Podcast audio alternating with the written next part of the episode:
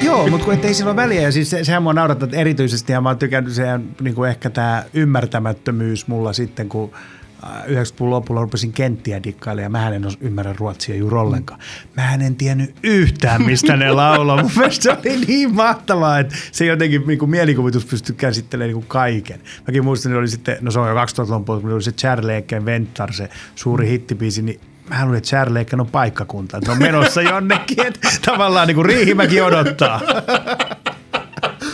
Oi, toi, toi olisi niin hieno käännös.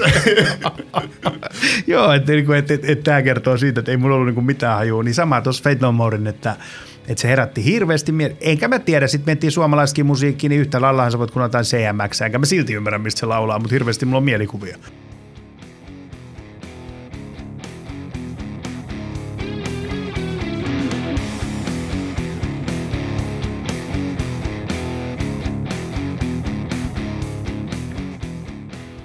Toi oli tämän jakson vieras Heikki Vilja, joka löysi Fate No Morein ja hänen maailmansa aukes. Tämä on podcasti 90-luvun alun vaihtoehtorokista, etenkin siitä, miten se muutti maailmaa. Tämä on rakkauskirje aikakaudelle, jolloin ulkopuolisuus oli siistiä ja kasarin kiiltokuvamaailma muuttui ihan hetkessä aivan vanhanaikaiseksi. Tämä on Kaikki rakastaa Ysäriä ja mä oon Henri Lehto – matkaoppainen aikaan, jolloin saksojen määrä oli juuri puolittunut ja Guns N' Rosesin levyjen määrä tuplaantunut.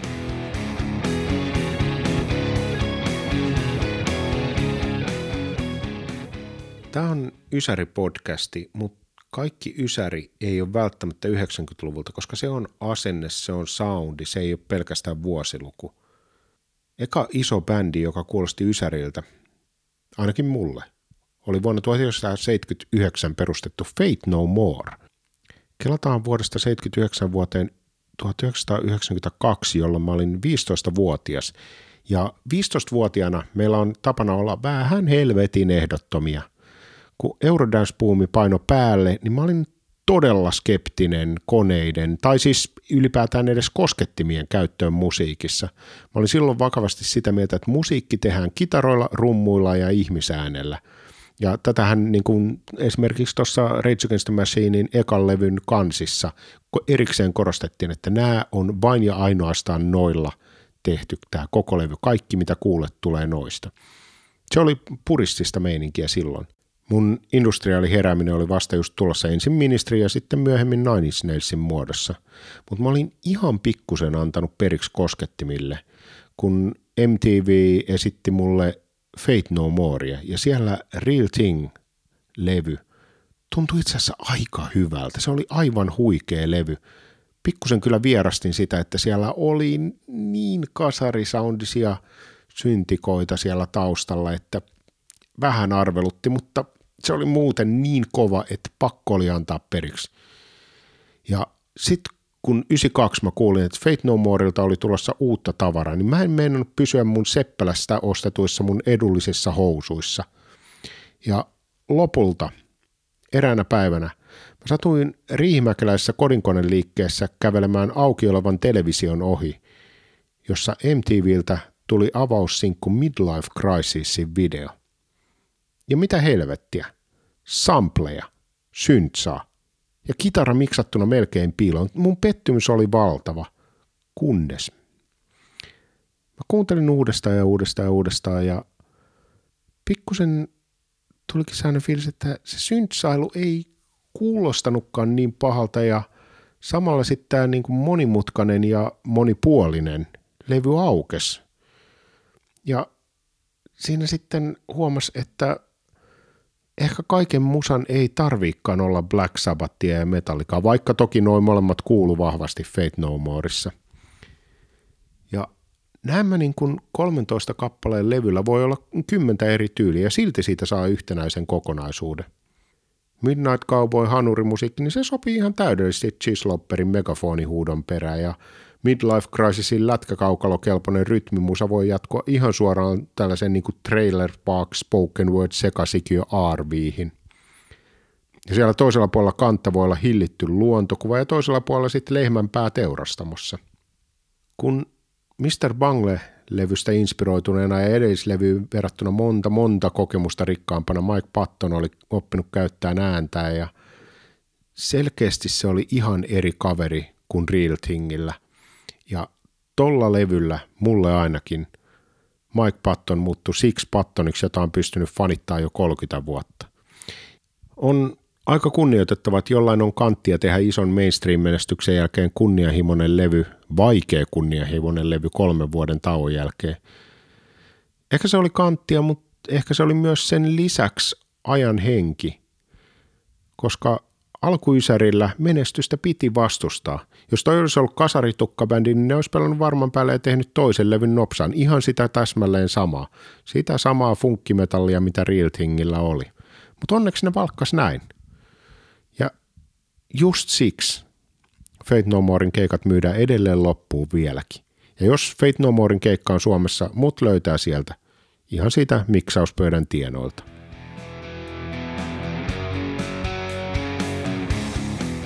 Nyt ykköskauden päätösjaksossa, kyllä päätösjaksossa, vieraana on stand-up-koomikko Heikki Vilja, joka on tuttu lavoilta ympäri Suomea ja myös Vitsit sikseen podcastista. Ja tämähän on tämä ilkeä stereotypia, että podcastit on vaan sitä, että keski-ikäiset miehet, joilla on podcast, haastattelee toisiaan jostain vain ja ainoastaan heitä kiinnostavasta ja naureskelee toistensa jutuille. Ja tässä tapauksessa toi stereotypia toimii myös tämän jakson tiivistelmänä. Tämän jakson otsikkona on Fate No More, mutta todellisuudessa me puhutaan Koillis Helsingin 90-luvusta enimmäkseen. Ja tämä jakso alkaa vähän niin kuin Pearl Jamin ekat levyt. Vähän se saa ihmeellisellä jamituksella feidataan sisään ja sitten siitä lähdetään vasta varsinaiseen sisältöön. Ja Ysärin hengessä mä halusin jättää sen alun sisään, koska ei saa vaikuttaa, että me yritettäisiin liikaa. Vaikka oikeasti kaikki me tiedetään, jokaisessa tämän podcastin jaksossa on kymmeniä edittejä, koska mä oon yrittänyt. Mutta mä en anna ymmärtää, että mä yrittäisin.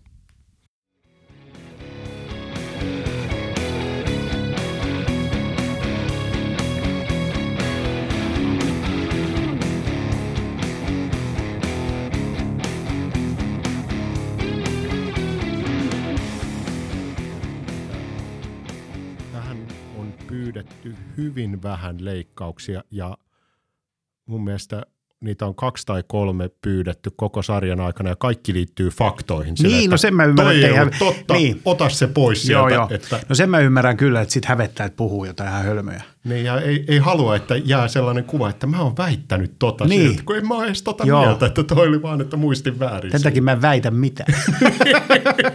Sä vaan fiilistä. Joo, mä vaan silleen, kaikki käy.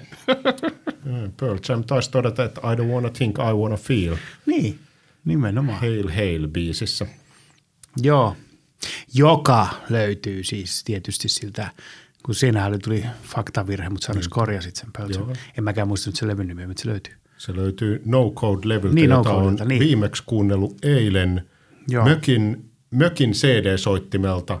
Se, että mulla on CD-soitin mökillä, Joo. niin on kaksi päivää vanha juttu ja saakeli miten siistiä oli. Eikö No Code ole se, missä on Red Mosquito? Oh. Joo. Se, joka kuulostaa Neil Youngilta Joo, levy. joo. Eikö se ole Neil Youngista biisikin?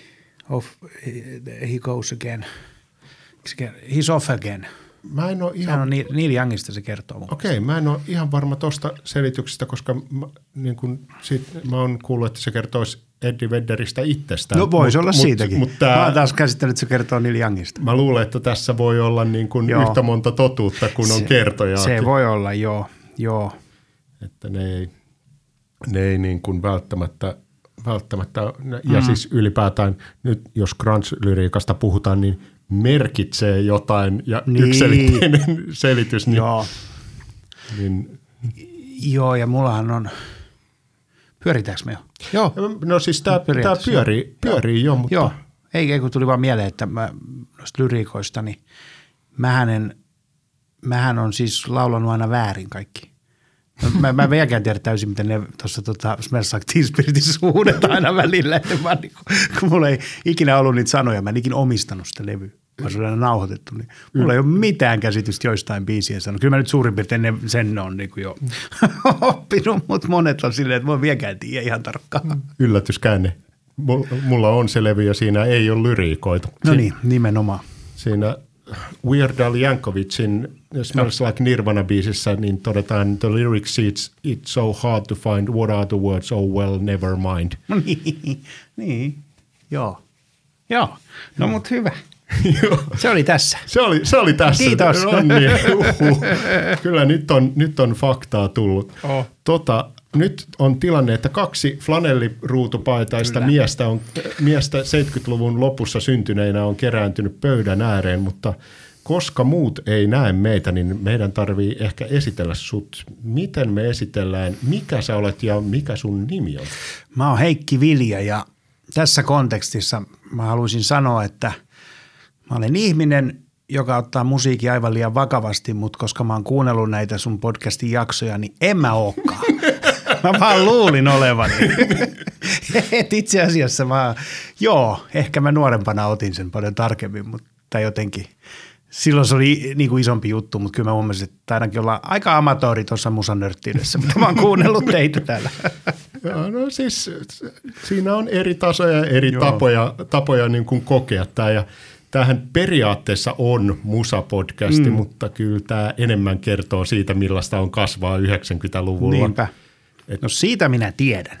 Joo, jotta me saadaan, saadaan niin maisema tälle keskustelulle, mm. niin millaisessa ympäristössä sä elit Ysärin alkupuolella? Millaista? Ysärin alkupuolella, eli mä oon 78 syntynyt, eli silloin kun mä olin 12, kun siirryttiin 90-luvulle. Kyllä. Tota, mä oon Helsingistä – tässä pitää olla tarkkana, mä aina sanon, että mä oon Malmilta, mutta mun äiti aina valittaa, koska mä asuttiin lapsena Tapanilan puolella. Oh. Kyllä, mutta siis äh, hengailin Malmilla ja kävin koulun Tapulikaupungissa ja lukion Suutarlassa. Että kyllä mä sanoisin, että mä oon niin Koillis-Helsingin miehiä. Okei, sä, sä, sä oot kuitenkin niin kuin muussa keskustelussa identifioinut it, itse kovin malmilaiseksi, kyllä, mutta nyt, kyllä. nyt niin kuin äidin takia. Äiti, äiti oli vähän hermostunut, että miksi aina sanot, että sä oot Malmilta? no, kun, tavallaan mun mielestä on vähän vaikea sanoa, kun nämä asiat on muutaman sadan metrin päässä toisistaan. se ei ehkä niin kuin kokonaiskuvassa ole niin tärkeä. Onhan niissä ehkä kyllä erojakin, mutta – on siinä, on siinä nyanssit ja mm. tämähän on tämä, että jos kiinteistövälittäjiltä kysytään, Joo. niin aina se niin parempimaineinen alue Joo. niin venyy pitkälle. Joo, siinä mielessä voidaan ajatella, että koko Koillis-Helsinki on semmoista isoa tapanilaa. Käytännön tapanila. joo, joo. Joo, jos kiinteistövälittäjä katsotaan. Mutta, tota, mutta joo, eli mä menin 90-luku. Mä en oikeastaan, mä ihan mietin tätä, että mi, millainen oli 90-luku, niin sehän on, mun mielestä 90-luku alkoi mun kohdalla niin kuin 91, kun mä menin yläasteelle. Mm. Se oli tavallaan semmoinen niin kuin lapsuuden loppu. lapsuuden loppu ja jotenkin iso maailman meno. Ja sitten 91 syksyhän oli musiikillisesti myös hyvin merkittävä. Niin. Oh. Se on jotenkin jäänyt mieleen, että ehkä se, että jotenkin kaikki muuttu. Alkoi lama, meni yläasteelle, musiikki muuttu. Kaikki oli karvoja kasvo. Tiedätkö sä, hyvin erilainen, erilainen kuin 80-luvun ja lapsuus. Sun murrosika laukas Nirvana Nevermind. Se on jo saman tien alkoi parta kasvaa ja hiki haista. Niin, vai kummin päin, että laukasko Nevermind murrasia vai? No, siis se voi olla niinkin päin. Mä en, en osaa sanoa kumpi se oli. Ja täytyy siis sanoa, että kar- parran kasvu ei kyllä alkanut silloin. Mutta joo. Joo, siis mä oon, mä oon 45,5-vuotias ja mulla parran kasvu on niin kuin, lähinnä tällaista niin kuin marginaalista. Joo, että... sama, sama. Sen takia mulla on tämmöinen tietynlainen parta, kun se ei kasva kaikkialla, niin, niin sit voi jotenkin olla. Mutta niin, sä oot seiten seiska syntynyt. Sä oot mun vuoden seiska, seiska, niin, no, aika, aika samanlaista. Ja sehän on jännä, kun on kuunnellut niin kuin muita, kun säkin oot sieltä Tervakoskelta vai mistä sä oot. Ja just kyllä. sitä, että ei ole mitään ja pikku, niin eihän siis vaikka helsinkiläis lapsena, niin Kyllä se oli samanlaista. Tuntui, että asui niin pienessä kaupungissa, isomman kaupungin sisällä. Eihän se niin kuin millään lailla, että asu Helsingissä, niin tuntunut Malmilla tai Tapanilassa tai Pukimäessä, missä mä oon syntynyt, niin, niin tota, ei, se, ei, ei se tuntunut, että sä oot osa jotain isoa niin kuin pääkaupunkia tai kulttuurikaupunkia, vaan että sä oot sen sun oma asuinnurkkas on kuitenkin se, että miten paljon sitä pyörällä pystyy ajamaan, niin siinä se aika lailla on se sun reviiri, missä hengataan. Okei, että sä et kuitenkaan niin kuin bussikorttia käyttänyt hyväksi. Kyllähän meillä bussikortti totta kai oli, mutta et, et se silti, niin mitä, entihän me nyt keskustaa välillä, mutta tavallaan varsinkin silloin niin kuin alkuysärillä, niin, niin tiedätkö, mitä siellä tehtiin? Ei, mitään. Niin kuin, että koulun kanssa käytiin jossain stadionilla ja sitten mä muistan, no levyjä ostoksilla, sen mä tiedän tietysti, että se oli ero, että Helsingissä oli paljon levykauppoja, mutta hmm. niin kuin, mutta sitten toisaalta siihen vuoden, siihen maailman aikaan musta tuntuu, että niin oli Prismaskin. et, et ei se niin kuin joka paikassa oli levyosasto, että ei se, että ei mun, mun tarve 90-luvun alussa ollut erikoislevykaupoille niinkään, vaan riitti okay. ihan joku levykauppa, missä myydään levyjä. Eikö, eikö sulla ollut mitään sellaista niin kuin rakasta levykauppaa, niin kuin tässä sarjassa on hyvin moneen kertaan mainittu Riihimäen levy ja kasetti? Niin, mutta tässä on ehkä se ero, että se oli se ainut. ei. Oli meillä niin kuin Anttilan hylly myös. No joo, Anttilan hylly oli tietysti hyvin tuttu, mutta tota, Öö, mutta siis kyllä Malmin Prismassakin myytiin levyjä. Mä muistan mun kaveri Taneli, jonka säkin tunnet, niin oli, mm-hmm. mä muistan, että se meni 80-luvulla jo Malmin Prismaa ja rahaa kädessä ja meni myyjälle. Anna hankinta, mitä löytyy. Sai Mötörhedia. Okei, okay, mutta aika, aika on, hyvää on. pelisilmää on, on, on, mutta et, et, et, tavallaan musta tuntuu, että siihen aikaan oli myös siis, että jopa Prismassa levy, kaupa, levyosastolla oli joku, joka suurin piirtein ymmärsi, mitä hän tekee. Kyllä, ja mäkin mm. olen ensimmäisen Motorheadin All the, All the Aces kokoelman ostanut myös Joo. Anttilasta, että, Joo. että kyllä se on. Mutta mut, ainoa, mitä mä muistan kun ihan 90-luvun alussa, niin mä muistan, että Sokoksella oli käsittämättömän hyvä vinyliosa, tai siis vinyliosa, tietysti mitä muutakaan mm. myytiin, mutta niin, niin mä muistan, että siellä oli hyvin paljon Deep Purple. Okei. Okay. Koska se oli mulle niin kuin se 89-luvun vaihteen juttu. Okei, okay. se, tuliko se sieltä sitten niin kuin Krungen koska niin kuin Deep Purple on vähän, vähän niin. yllättävä, että se on yleensä jonkun isoveli, joka on Joo, no näinhän tuohon. mulle kävi siis, että mullahan ei ole isoveli ja mulla on iso sisko ja häneltä ei nyt silleen hirveästi musiikkia tullut, mutta tota, mun kaverin Fajalla oli 10 000 vinyylilevyä alasteikäisenä. Hän oli hyvin musiikkiin, ja hänen wow. poikansa ei ollut niin kova. Niin sitten kun aina kun mä olin siellä, niin sitten se tavallaan puhui niistä ja näytti niitä levyjä ja jotenkin, tiedätkö, teki mulle, eh, kopsas mulle niitä levyjä kasetille. Okay. sitä kautta mä löysin tavallaan varmaan Led Zeppelinin, Jimi Hendrixin, Deep Purplen, kaikki oikeastaan. Kyllä se laittoi jotain kasaroa, tulihan se jotain Gary Mooreakin ja tiedätkö, tällaista näin Dire Straitsia, mutta eh, et se oli tavallaan mun tämä, mistä mä sain niin kuin musiikkimakuni alkoi kehittymään. Okei, ja tä, tässä näyttäisi, että jonkunnäköinen yhtymäkohta on, että kun sä poimit nimenomaan tosiaan leimallisesti 70-lukulaisia Joo.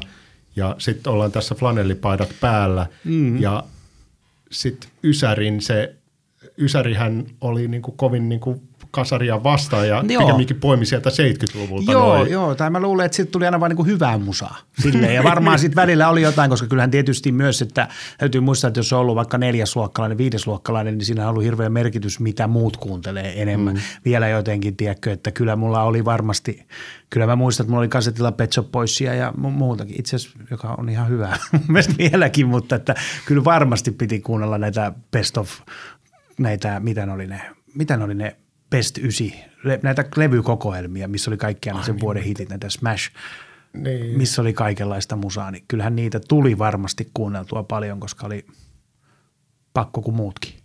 Niin, altistu, osmoosin niin. kautta mutta, mutta siis jotenkin, ja kun mä oon kuunnellut, niin kun meille, me, meille ei näkynyt MTV, ei mitään. Mun ainut musaohjelma oli siis, no hittimittarin lisäksi se Rockstoppi. Mä muistan sieltä, ja mä muistan vielä 90-luvun alussa, mä muistan, että mä oon nauhoittanut sieltä, että mä oon ollut jossain leirikoulussa, niin mä oon nauhoittanut jakson, joka käsitteli Deep Purplea. Oh. Että vielä, että et, et niinku sit, siitä se siirtymä yhtäkkiä vuoteen 91 olikin tosi iso. Okei, okei. Mutta tässä on selkeä tällainen niin kuin sukupolvikokemuksen aukko, mm. kun kaikki, joilla on ollut MTV kotona mm. näkynyt – tässä sarjassa niin on antanut todella ison merkityksen sille. On, ja siis niin se oli kaikille muillekin, mutta kun me ei asuttu kaapelitaloudessa. et siis musta tuntuu, että mulla kyllä mäkin katoin sitten kavereilla. Jo 80-luvulla muistan, niin koulun jälkeen mentiin katsoa MTVtä ja toivottiin, että tulee Bon Jovia. niin kuin, et, et sitähän se oli, että et, niin kuin näki sitä siellä, mutta mut kotona ei ollut. Ja niinpä tavallaan musta tuntuu, että mulle tuli kaikki musa pikkasen myöhässä. Mm. Niin kuin, että et, kun en mä niin kuin tiennyt – et, et, et ei esimerkiksi, mähän on siinä mielessä, kyllähän mä nyt tiesin esimerkiksi Guns N' Roses oli jo iso bändi kyllä ennen vuotta 1991, mutta ei, ei mulla tavallaan ollut mun tiedä. Olihan mä nyt kuullut jotain, mutta ei se ollut ikinä tehnyt muun niin suurta vaikutusta yhtäkkiä. Okei, koska Tässä, Vaikka, vaikka mietitynä niin paljon parempia levyjä se teki 80-luvulla. niin, tässä näkee sen niin kuin elinpiirin merkityksen, mm. koska siellä, missä mä asuin, Joo. niin sä et pystynyt, pystynyt olemaan ilman, että niin kuin sellainen valtava Guns N' Roses, Joo. Metallica, ACDC-vyörytys käy päälle. No mä muistan, varmaan on siitä. Meikin, mä muistan, että me, meidän luokalla varmaan on hirveän. Mä muistan sitä Mötley Cruutanen dikkaili, joka oli musta ihan paskaa jo silloin. Ja tota, Iron Maidenia. Ja se oli kans musta ihan surkeeta. Metallicaa. En mä oikein siihenkään ikinä ole lämmennyt. Ja jotenkin, no Guns N' Roses, kyllä mä, jos piti jostain noista valita, niin kyllä se oli se. Okei. Joo. Sä mainitsit tuossa aiemmin tämän niin kuin 91 syksyn, mm. jolloin muun muassa Guns N' Joo. Rosesin Use Your Illusion 1 Kyllä. ja, ykkönen ja kakkonen, jotka oli kaksi ensimmäistä CDtä, jotka ostin koskaan Joo. ikinä justiinsa samalla viikolla tuli meille, meille niin CD-soitin, Joo. supernuhanen akain, melko käp, käpynen CD-soitin, niin se tuli meille ja sehän avasi, avasi maailmat. Mutta Kyllä. oliko Use Your Illusion sun se porttihuume Guns N' Roses? No tavallaan oli, siis että kyllä oikeasti. No miksei edes tavallaan, kyllä oli. Mutta koska mä oon sen verran itsepäin, niin mä muistan, että mä sen syksyn mä vastustin sitä, koska kaikki, okay. kaikki hullaantui siitä jotenkin niin ja koko ajan. Ja mä olin jotenkin silleen, Deep Purple.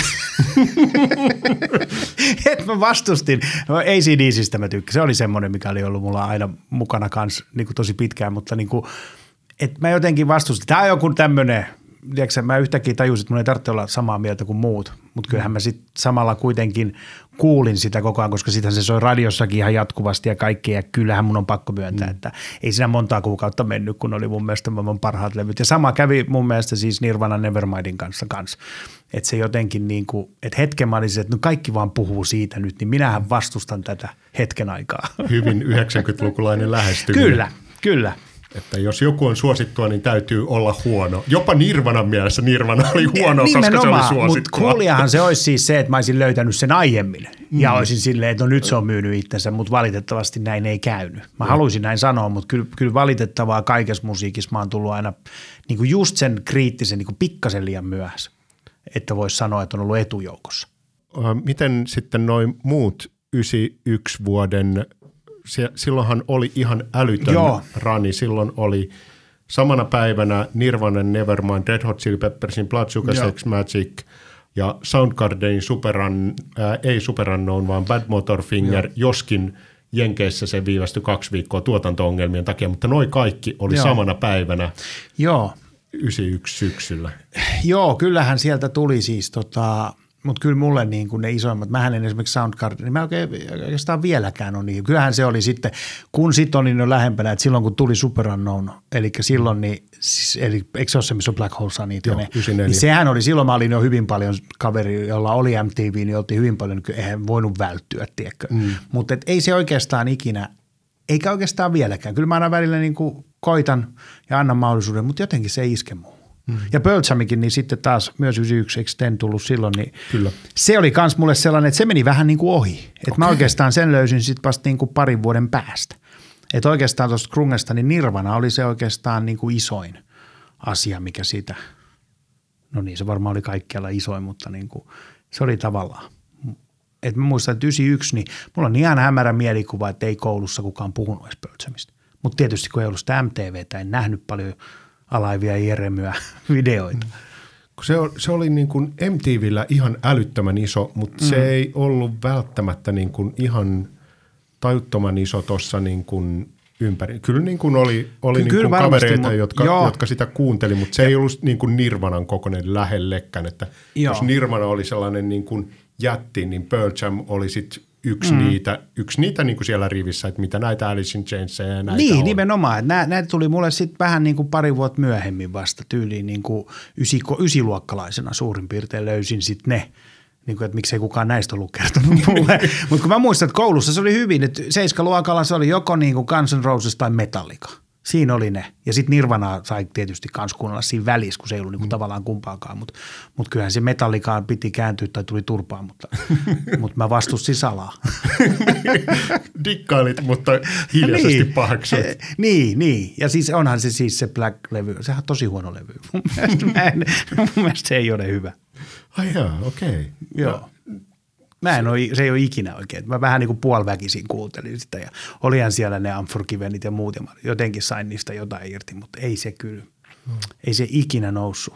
Et sit jos metallikaa miettii, niin kyllähän siis kyllä ne 80-luvun levyt on niin kuin sinänsä parempia ollut. Joo, ja se oli, se oli silloin, silloin jo oli to, vähän niin kuin kuulu asiaan, että mm. niin kuin sitä mustaa levyä vähän niin kuin halveksittiin, koska silloin Joo. oli kaikkein, kaikkein pahinta, että joku bändi oli kaupallinen, mitä silloin niin kuin 14-vuotiaana ei ihan täysin ymmärtänyt, Joo. mutta se oli se syytös, joka kaikkeen lyötiin. Niin on, ja kyllä mä nostan, siis kyllähän se Metallican niin kuin ansiot pitää antaa myös, että kyllähän se on varmaan saanut, se Black Levy on saanut varmasti niin monet ihmiset tarttumaan kitaraa, ja munkin ensimmäiset, mitä mä opin soittamaan, oli nimenomaan oli Enter Sandmanin alku ja sitten tietysti Nothing Else Matters. Enkä mä niitä alkuja pidemmälle ikinä oppinutkaan. Mutta mut niinku, tavallaan ne oli ne, mitkä varmasti aloitti niinku niin monta bändiä maailmassa myös. Että mm. täytyy antaa kunnia sille. Suku, kyllä se on aika sukupolvikokemus. Jatkoitko se sitten tähän Metallica sukupolvikokemukseen 93 Oulun kylän luistin Mä en radalla? ollut siellä, mutta senkin mä muistan, että se oli sellainen, että varmaan kaikki mun kaverit oli. Mutta mä en niin kuin, en mä jälkikäteen, mutta eikö se, mä käynyt, että se oli aika huono keikka. Se varmaan ymmärtänyt. Mutta. Uh, riippuu, miten sen käsittelee, niin. että vaikka ne olisi vetänyt kaksi tuntia piereskelyä ja Niin, se on totta, joo, se niin, olisi ollut iso juttu. niin se olisi ollut iso juttu. Ja sitten hyvin monelle siellä se oli ensimmäinen sellainen niin kuin iso keikka. Joo, Ja- ja. ehdottomasti olisi ollut, mutta en mä muistan, että en mä niin kuin ajattelin, että mulla on rahalle muutakin käyttöä kuin se. Okei. Mutta olisi se varmaan ollut kokemus. Toi oli, toi oli niin kuin mulle ja monelle, että olisi myynyt vaikka mummonsa, että pääse, No, pääsee ja nostaa se lippu ja sitten olisi monta mummoa. Mitä olisi voinut? Niin, mutta siinä iässä mummoilla ei kyllä hirveästi ollut, ollut niin, en tiedä, niin mikä se jälleenmyyntiarvo olisi ollut, mutta Niin, se, niillä on, niillä on niin kuin oma, oma arvonsa, hyvää, hyvää pullaa ja kaikkea mm. ja tarinoita. Mutta mun täytyy sanoa, että noin live-keikat oli mulle muutenkin, että siis mä en hirveästi ennen, ennen lukioikää oikeastaan tainnut käydä. 92 vai 93 juhannuksena mä olin juhannuksena Siilijärven huvikummussa Dingon comeback-keikalla, mikä vuosi se nyt, se on varmaan 93. Okei. Et se on ollut sellainen, en siis tarkoituksella mennyt sinne, vaan oltiin meidän perhetutuilla Siilijärvellä, jotka, ja sitten se, siellä se mun ikäinen tyttö sanoi, että hei tuolla olisi tommonen, hänen kaverit on menossa, mennäänkö hetken mukaan, niin mä lähdin mukaan. Ei se nyt sinänsä. Se mä muistan, että me katsottiin niitä tingoja, oltiin se, että hyvä luoja, noin vanhoja, vähän noloa. Tuossa iässä sun ikäinen tyttö sanoo, mennäänkö Niin. tuolla on, ja siellä et, Joo. et kuuntele Joo. lausetta loppuun, sä oot jo mennyt. Joo, se oli muutenkin jännä kokemus. Mä muistan, niin kuin, että tiedätkö, jossain Siilijärven huvikumpu, mikä se paikka, se keskellä metsää semmoinen bändi. Se on ilmeisesti ihan, että kaikki suomalaiset bändit on siellä soittanut ja se oli tosi outoa, että sitten kun se tuli helsinkiläinen poika, niin kaikki, kaikki pojat halusivat vetää mua turpaa ja tytöt halusivat pussailla. ei mä nyt oikeastaan, kumpaakaan ei kyllä tapahtunut sinä iltana, mutta, se mä huomasin, että tämä on hämmentävä reaktio ihmisillä. Joo, mä, tässä niin äh, kuulijat e- ehkä ei tiedä, että me ollaan keskusteltu paljon, paljon kaikesta.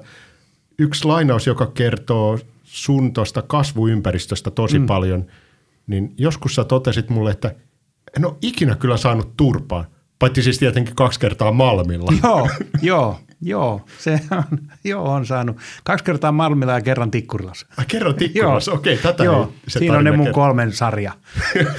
joo. Niin sanottu äh, pohjois-helsinkiläinen hattutemppu. joo, joo, nimenomaan, nimenomaan. Joo, kyllä tota, yleensä ne kuuntelin metallikaa, ketkä löi, mä veikkaan. Okei. Tuolla, tuolla niin kuin pikkusen pohjoisemmassa, niin kyllä se niin kuin rockabilly oli se niin kuin väkivallan niin, varmaan, musiikki. joo. Totta, se rockabilly. No mä en ollut kyllä niiden kanssa ongelmissa kyllä, mutta mä muistan, että oli siis esimerkiksi, mä olin Suutarassa lukiossa, niin siellä oli muutama, jotka oli kunnon semmoisia tedipoikia vielä ja kuuntelin niin kuin nämä rockabilly, mutta ei ne kyllä kauheasti mun mielestä. Mutta se oli tietysti, kun ne oli jo lukioikäisiä, niin ehkä ne oli jotenkin mm. silleen iisimmin. Mutta en mä muista esimerkiksi 90-luvun tapulissa, ei kellään ollut, ei, ei siellä kyllä semmoista rockabilly-meininkiä ollut. Enempi jengillä oli ne na- kolmiraita verkkarit ja pilottitakki ja lippis väärinpäin. Ja, ja sitten ne jotain, Metallica! Joo, mutta toi, toi genre ei välttämättä ainakaan, ainakaan mun kasvuympäristössä se ei ollut musassa kiinni, että toi porukka saattoi yhtä hyvin vääntää niin kuin eiskadeiskaa kuin sitten Eurodance. No se on totta. Mä luulen, että ei heillä ollut sellaista, niin kuin, että tykkäs vaan siitä, mikä sillä hetkellä oli mm. joku juttu. Pandora ja Pantera oli yhtä hyvin edustettu. Joo, mä luulen. Mä luulen, että ne ei silleen niin kuin ollut niin tarkkoja siitä. Muistatko sä, että sitten nyt kun kuljetaan näitä kasvu, mm. hirveätä äänkytystä, on mahtavaa, että näitä voi editoida. Ei, se on elämää. Aivan. Elämänmakuinen podcast. Elämänmakuinen podcast, eli huonosti editoitu. Muistatko? Näinhän puhut. Miten puhutaan ihmiselle? Se on hyvä, että sä oot myös tämmöinen verbaliikan ammattilainen. Kyllä, selkeästi, selkeästi kirjoittaa ammatikseen ja, ja esittää asioita ja kehystää asioita mielekkäällä tavalla. Kun katsotaan tätä kasvutarinaa siitä, että miten, miten tuohon niin Ysäriin tultiin. Mm. Tuolla sä kertoilit niistä aiemmista tai aiemmin niin kuin Bon Jovia ja sitten, sitten tuli Nirvanat ynnä muut mm. ja sitten siinä välissä sitten oli tällainen Guns N' Roses välivaihe. Mm. Oliko siinä muuta välissä vai oliko se ihan suoraan niin kuin Bon Jovi, Bon Jovi, Bon Jovi, Bon Jovi, Nirvana? No ei, siinä oli siis nimenomaan, että äh, milloin Bon Jovi Slippery When Wet Julie, se on jotain 87, mitä se on? Se on jotain sellaista. Eli siis mä oon ollut toka kolmasluokkalainen. Et se oli silloin niin kuin se mitä muut kuunteli. Et sitten tavallaan just tämän mun kaverin ää, isän kautta mä löysin sit niin paljon muuta, muuta musiikkia, eli vanhaa 70-luvun rockia aika lailla. Mm. Niin se ehkä oli se välivaihe tässä. Okei, eli niin kun 70-luvun rock, rocki oli sidos, sidos niin niin, kun kasarista niin. pois. Niin, ja kyllähän ACDC oli siis, sehän oli. Siis 90-luvun alussahan oli se, mikä se niiden livelevy oli se – sen nimi on Live. Niin, nimenomaan Live. Ja siitä oli vielä joku, että koska jostain syystä mä sen näin, niin se on tullut Yleltä todennäköisesti, niin oli tämä tota, siis se keikkakin niin kuin kuvattu. Ja mä muistan, että sitä mä kattelin ja muistan, että joskus ennen joulua tuli, koska mä kattelin sitä ja söin piparitaikinaa. Se on jäänyt mulle hyvin selkeästi mieleen. tota, et, et se oli varmasti sellainen ja joka kautta sitten niin kuin Nirvana. Joo, niin se kyllä menee. Ja Guns N' Roses, se oli kyllä, ei, ei siitä pääse yli eikä ympäri. Kyllä se oli mulle monta vuotta kova juttu. On vieläkin. niin, no tässä päästään, päästään, niin kuin, päästään siihen, että minkä takia ollaan täällä niin. ja minkä takia niin kuin, nämä on niin autuaita keskusteluita, että kun tässä periaatteessa puhutaan kaikesta, mm. että mitä silloin oli, mutta kaikki ne, tuossa kun pohjusteltiin, niin puhuttiin, että joo joo sitä ja tätä, tätä ja Pearl Jamin No Code, niin mä tosiaan toissa päivänä kuuntelin joo, No Codea joo. viimeksi. Niin. Joo ja kyllä se tuli, mutta sitten tota, joo mä muistan, että siinä oli, mutta sitten 92 tuli siis äh, Fate No More in Angel Dust, joka oli mulle ihan siis semmoinen niin kuin, mä en kanssa niin kuin tiedä, milloin se tuli 92, mutta tota, mä en usko, että mä oon taaskaan ollut niin, niin kuin sille, että ensimmäisten joukossa. Eli mä oon varmaan löytänyt sen just tyyliin 92-93 vaihteessa. Joo, tämä 92 sen tulo mainitaan tämän jakson introssa. Joo jota ei ole vielä edes nauhoitettu. Nimenomaan. Mutta mä, oon, mä oon sen miettinyt, että mitä, mi, mi, millaisen kertomuksen mä siinä Joo. kerron Riihimäkeläisestä kodinkoneliikkeestä, jos, joka on se, missä niin kun tällaiset merkki, merkkiteokset löydetään. Niin muistatko sä, mistä sä löysit sen Angel Kirjastosta. Oi. Siis tämä on se vielä se paras. Siis se oli joo, siis olin mä kyllä tiennyt jo bändistä, siis kyllä. Kyllä mä muistan siis Epikin ja noin, ne jotenkin oli sitten – mutta mut, mut se ei, ei se ollut mulla ihan niin tiedossa. Ja sitten mä luulen, että se oli vaan se, että mä olin niinku jostain suosikista, jostain Fate No Moresta niinku lukenut. Ja sitten se kansikuva jotenkin vaan tarttu mun silmiin. Okay. Jotenkin siellä kirjastossa. Ja mä olin se, että hitto, mäpä lainaan, että mitä tämä on. Ja sitten mä muistin, että mä kuuntelin ja mä olin että herranen aika. mitä tämä on? Tämä on kaikkea. joo, joo. Ja sitten mä nauhoitin sen tietysti, kopsasin sen itselleni kasetille ja – Mä muistan, että se oli aika lailla varmaan mun korvalappustereossa sen 93 vuoden melkein kokonaan. Niin kuin, no kyllä varmasti oli muutakin, mutta että se oli sellainen, mitä mä kuuntelin niin kuin jatkuvasti. Se on kuitenkin aika haastava levy. Oot, olit sä aiemmin kuunnellut niin tuollaista mutkaisempaa musiikkia? No ehkä, oli, ehkä voi joistain Niin, ehkä ne osiltaan 70-luvun oli nimenomaan ne mitä, että eihän mä ikinä esimerkiksi, kyllä mä sain silloin siltä kaverifajat Pink Floydia ja muutakin, mutta ne oli aina mulle, mä en oikein ikinä ollut prokemiehiä ja muuta, mm. mutta tota, enkä missään tapauksessa, siis että kyllä Fate No More oli mulle, se oli selkeästi niin kuin rank, niin kuin jotenkin niin kuin myös soundelta niin kuin rankinta musaa niin sanottu, mä en ollut ikinä niin metallimiehiä kanssa, mm. että se jotenkin kyllä, mutta kun se on jotain ihan käsittää, kun mä oikein tiennyt mitä se on, musta se oli vaan niin kuin helvetin hyvää. Mm. Ja sitten kun siinä ei ollut enää sitä, koska sitten kun mä totta kai sen kautta löysin sitten Real Thingin ja noin, mutta ne on kuitenkin sitten semmoista, miksi sitä sanottiinkin, tota, funkkimetallia tai se. Ja kun ei se ole musta, kun ei se ole, Angel Dust ei ole sellaista musaa. Mun mielestä se on jotenkin ihan niin kuin oma laatusensa ja mun mielestä se onkin Fate No Morein levystä se, joka on kestänyt aikaa mun mielestä ihan eri tavalla kuin mikään niistä muista. Vaikka kyllä mä tykännyt, tykkäsin niistä jälkeen, sen jälkeenkin tulleista parista levystä, mutta tota.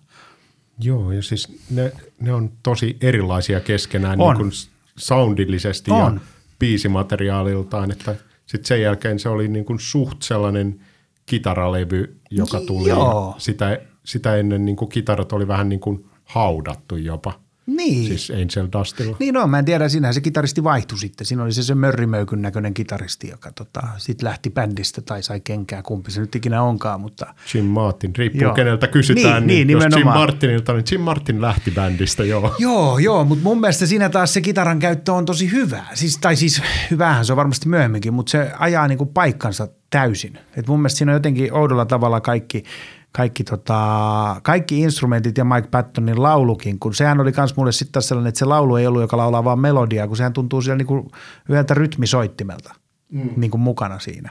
Jossain Cheeselopperissa, Joo. niin sehän on Nimenomaan. Siinä on varmaankin sanat, mutta se Joo. ei ole täysin No ilmeistä. näistä sanotuksista, jos puhutaan, niin mähän muistan kanssa, kun mulla oli se kirjoitus, mulla oli vaan se kasetti, niin mähän en, et sana sieltä, sana täältä ja loput haluaa tjönkän pakada.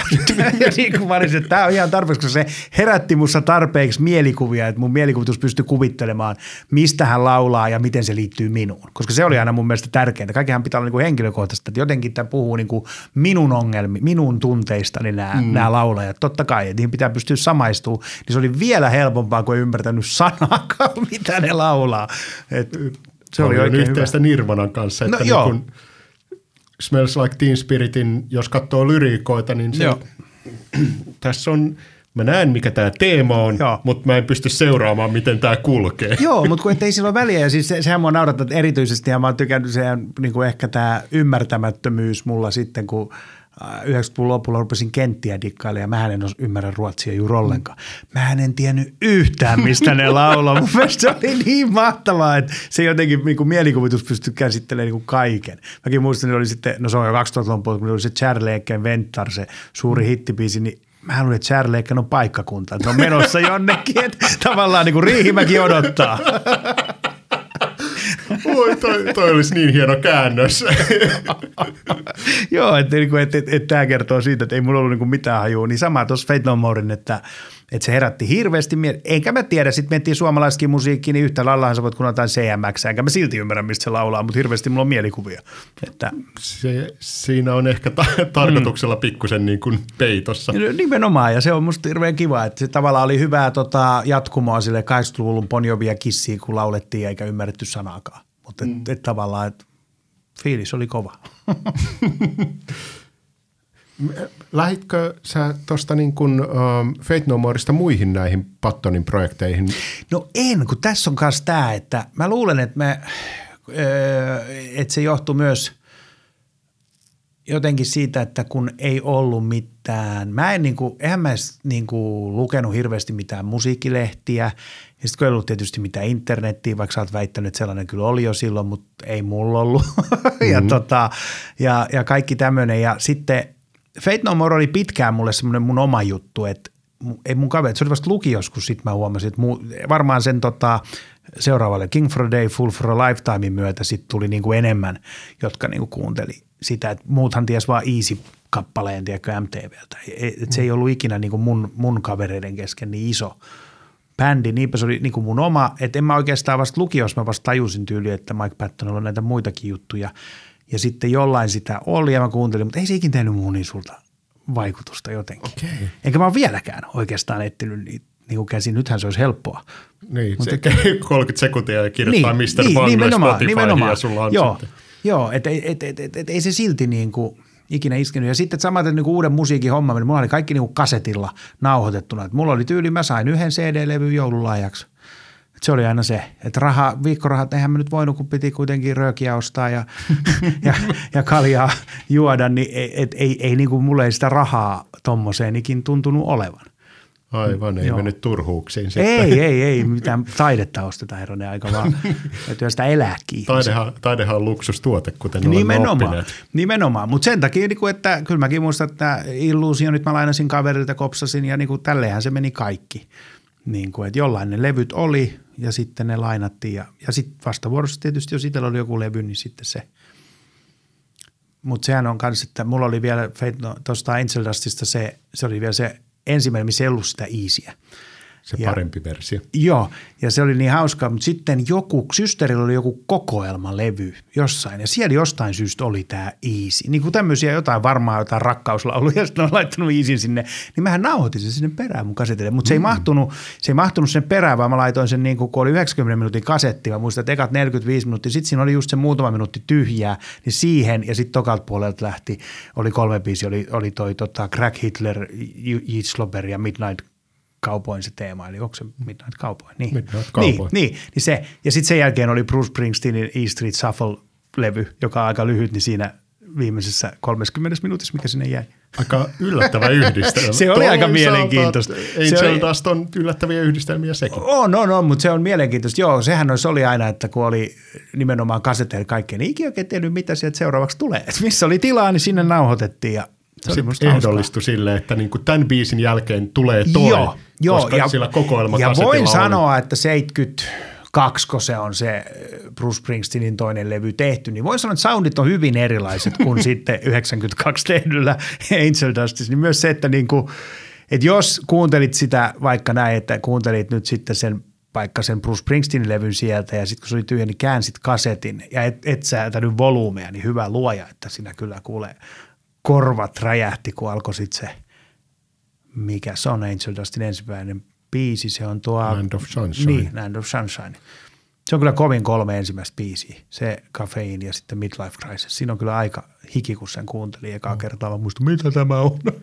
Ja toi, toikaan ei ole vielä niin kuin kovemmasta, niin kuin volyymin puolesta kovemmasta päästä, että sitten kun sä- sä vaihdat ton seuraavan levyn King for a Day, niin se on Joo. Valtavasti kovempi. Että toi mm-hmm. oli vielä niitä niin kuin viimeisiä levyjä, jotka kuulosti vähäsen hiljaisemmälta, kun sitten Joo. vuosikymmenen vaihteessa alkoi tämä paljon parjattu Loudness War, ja niin, sen kyllä huomasi sitten, sitten noissa niin kuin omissa levyissäänkin, Joo. kun vaihto toista toiseen, niin sitten Joo. kaiuttimet räjähtää. joo, joo, kyllä luulisin, että voisi olla joku semmoinen niin kuin varoitustarra niissä. Se, se, lu, se, se oli siinä varoitustarassa siinä vuosiluvun kohdalla, niin, että, niin totta, että joo. kun 9, 94, 93, 94 tuli, niin sitten kaikkien niin kuin volumet humahti tappiin. Kaikkein räikeimpänä toi Oasiksen What's the Story Morning Glory, joka on aivan absurdin Joo. niin kuin ruvella. Joo. Joo, se on tota, sitä mä en ikinä nauhoittanut kasetille, mä en tiedä.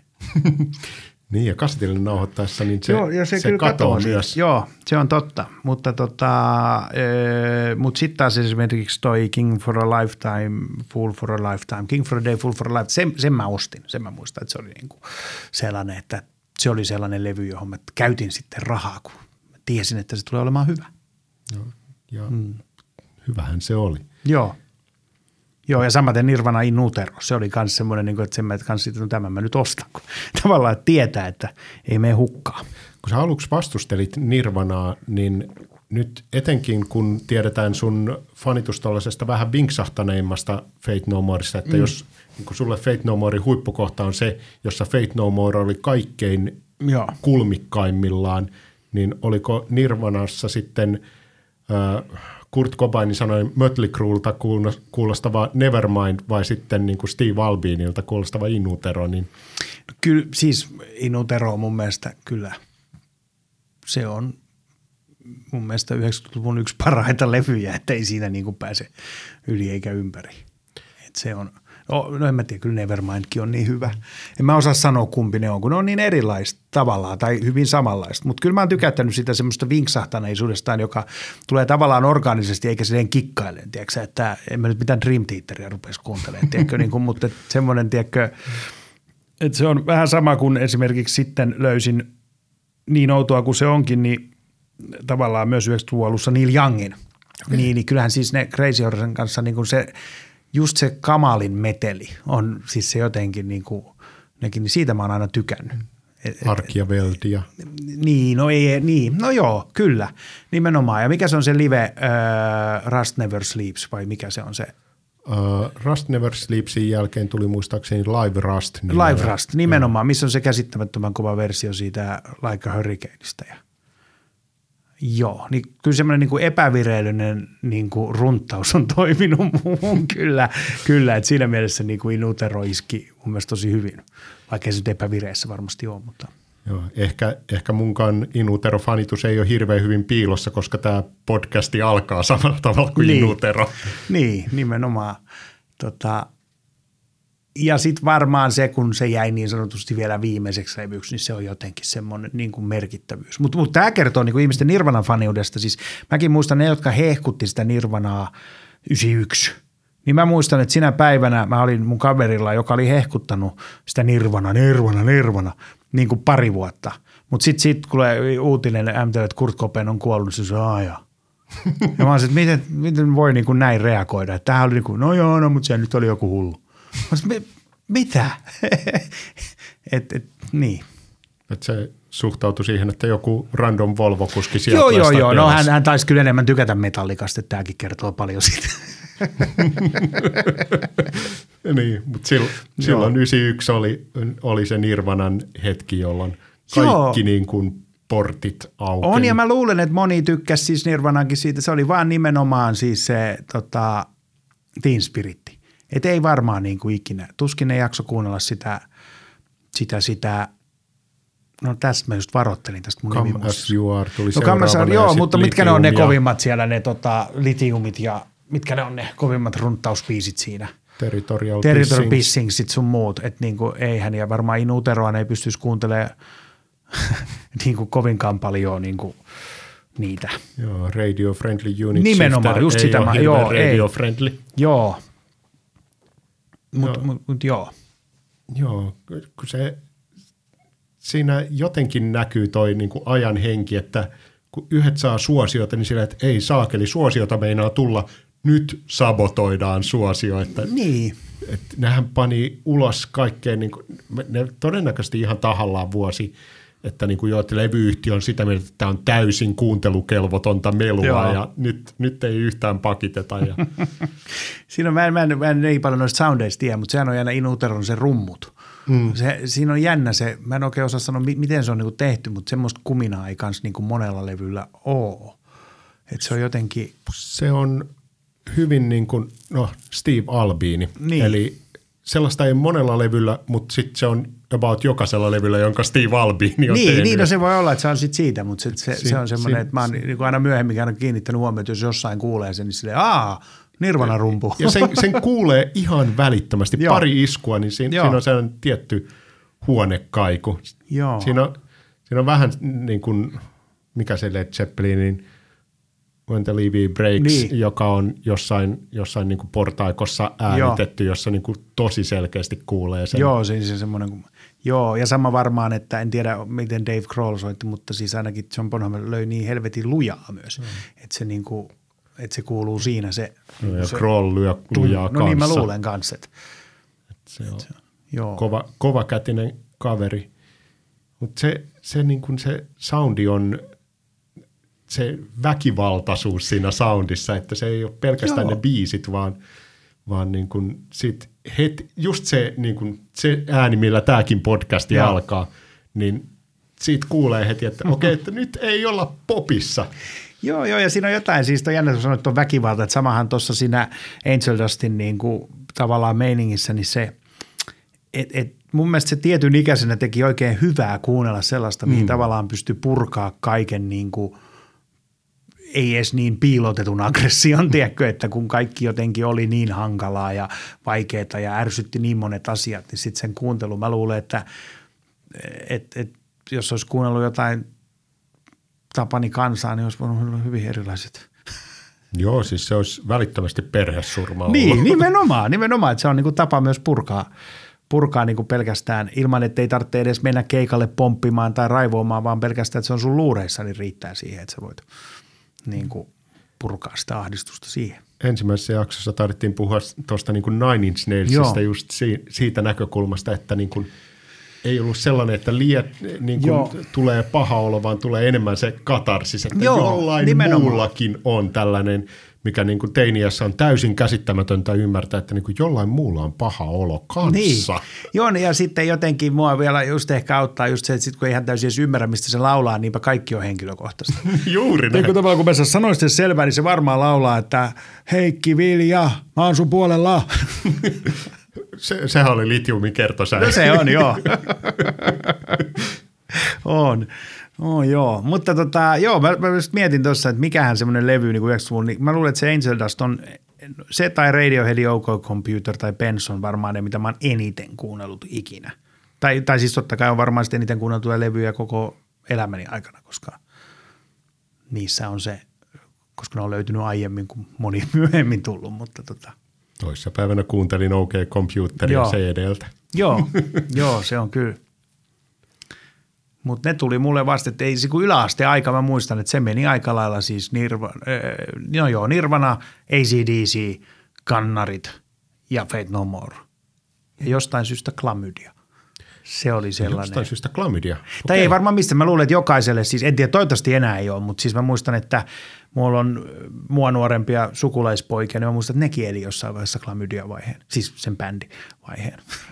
tai varmaan se toisenkin, mutta niin kuin, tiedätkö jotenkin, että se on varmaan semmoinen, mikä jokainen te- suomalainen teinin piti löytää jossain vaiheessa. 1992 marraskuussa mun ensimmäinen keikka ikinä ajettiin ihan saatananmoisessa pakkasessa Joo. Riihimäen monttuun kattoon klamydia, joka silloin – oli vaan lupaava Ramones Punk-bändi ennen kuin siinä rupesi löytyä vähän niin kuin sellaista niin kuin, sitten sit rupesi löytyä sellainen yllättävä konservatiivi joo, joo, se on jännä. Mäkin muistan, siis se oli niin kuin, mä muistan, se oli 93, mä, mä olin Ankkarokissa. Siellä oli, siellä oli tota, klamydia. Mä muistan, että se oli ripari kesä, kun mä tavallaan löysin sen klamydian niin kuin, että se oli jotenkin se ja sitten kanssa siellä nauhoiteltiin sitä kasettia ja, ja niin kuin kaikkea. Se oli vaan jotenkin niin hienoa, kun joku laulaa, että mä tein sen, mä join pullon kossua, siitä tulee känni, se on niin hassu. Sille, Nyt minä tiedän, missä tämä puhuu.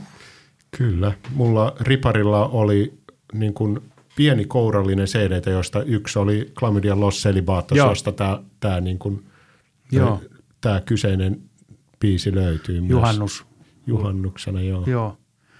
Joo, siinä on tota, et, et, et se oli, mutta kun nimenomaan siinä oli mun mielestä se samaa klamydiasta, siis että ne sanat oli niinku hauskoja, joo, mutta mä tykkäsin niistä kauheasti sitten, kun tuli se pää kiinni painajainen levy ja muut, niin siinä oli enempi se punk, tiedätkö, semmoinen niinku, kyllä siinä oli se sama aggressio mun mielestä kuin muussakin. Että sitten olihan niillä niitä ihme typeriä semmoisia, niin jotka itsekin tajusivat, että tämä on kyllä aika huono biisi ja ne laulaa vaan jotain hassua. Mm. Joo, se, siinä oli olisi sellainen, joka niin kuin silloin vaan niin kuin vähän särähti ja nyt sitten jälkikäteen, kun on vieraillut siellä, Joo. niin se jaa, tämä ei välttämättä täysin edusta arvomaailmaa. No joo, joo, se on totta. Se on totta. Ja ehkä sitä ei silloin tajunnut. Ja musta tuntuu, että silloin teini-ikäisenä ei ehkä, vaikka oli niin kuin arvomaailmat, ne oli paljon joustavampia ne arvomaailmat myös – tiedätkö, mm. tavallaan. Tai oli hirveän ehdoton suhtautuminen tiettyihin asioihin, mutta sitten toisaalta ei oikein edes tajunnut, mistä jotkut, tiedätkö, niin kuin, että saatoit olla kommunistit ja kapitalisti samalla viikolla, tiedätkö, että kumpi vaan nyt kuulosti kivemmalta sillä hetkellä.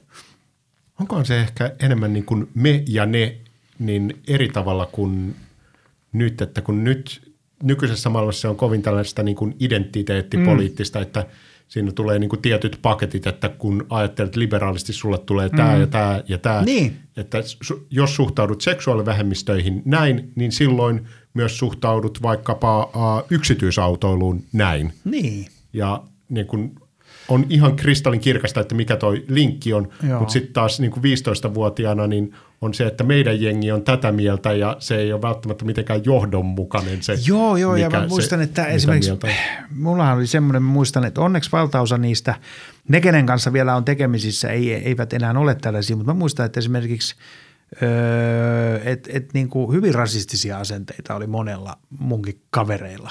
Hmm. Ja mulla ei niitä oikeastaan ikinä ollut. Mä muistan, että se oli tosi niin kuin kiusallista, mutta sitten tajusit myös, että toihan tulee jostain niin kuin niiden kotota.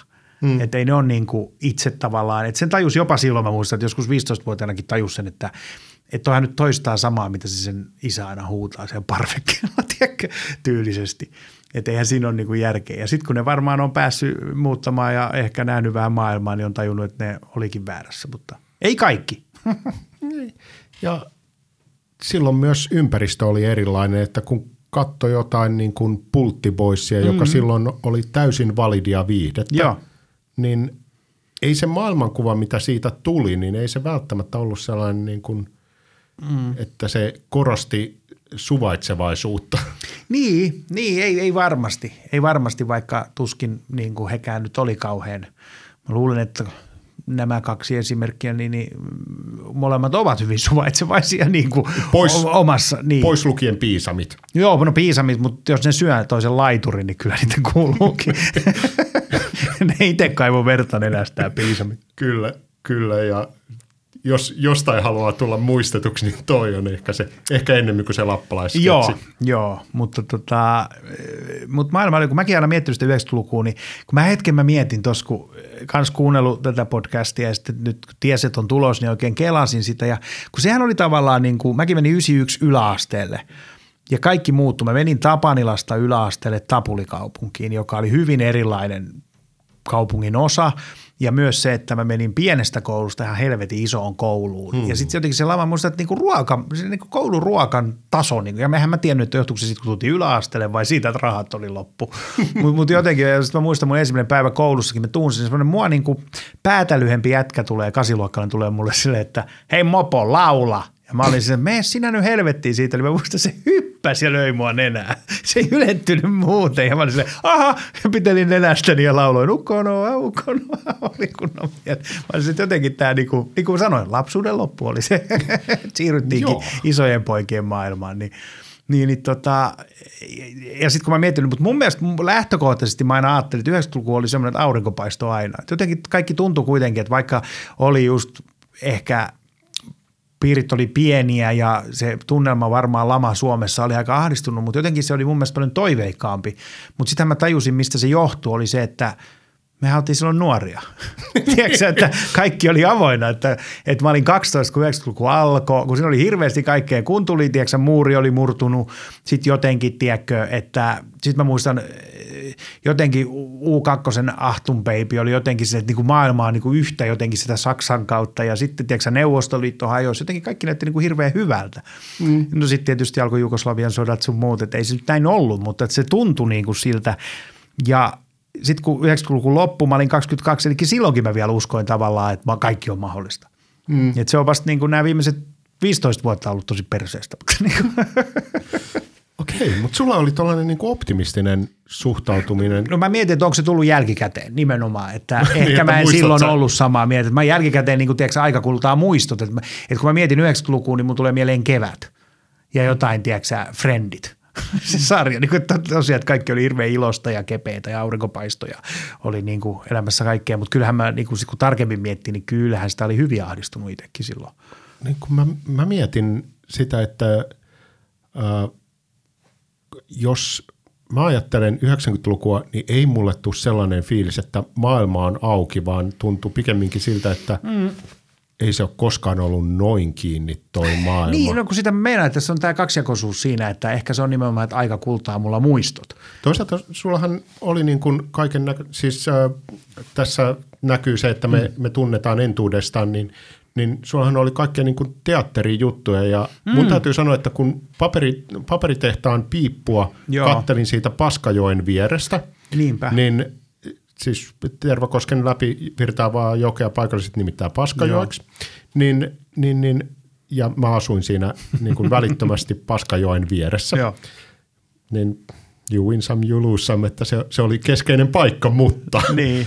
niin se, ei mulla ollut sellainen fiilis, että nyt voisi tehdä jotain luovaa ja teatteri on sellainen asia, jota ihmiset tekee. Koska niin. yhtä hyvin sä olisit voinut sanoa, että niin kuin astronauttius on sellaista, mitä ihmiset no, tekee. se oli mun toinen harrastus 90-luvulla, mutta tota, niin, se toi voi olla totta. Ja siis itse asiassa tämä nyt, nyt hyvin, hyvin itse asiassa sanoit, koska siis tämä, mä muistan, että 94, mä olin harrastanut siis teatteria monta vuotta, mutta 94 mä menin semmoiseen toiseen – teatteriryhmään, missä oli siis myös nuoria aikuisia. Siis mä olin niinku selkeä, minä ja mun kaveri oltiin niinku nuorimmat ja mulla oli siellä niinku ihmisiä, kehen mä tutustuin, oli parikymppisiä.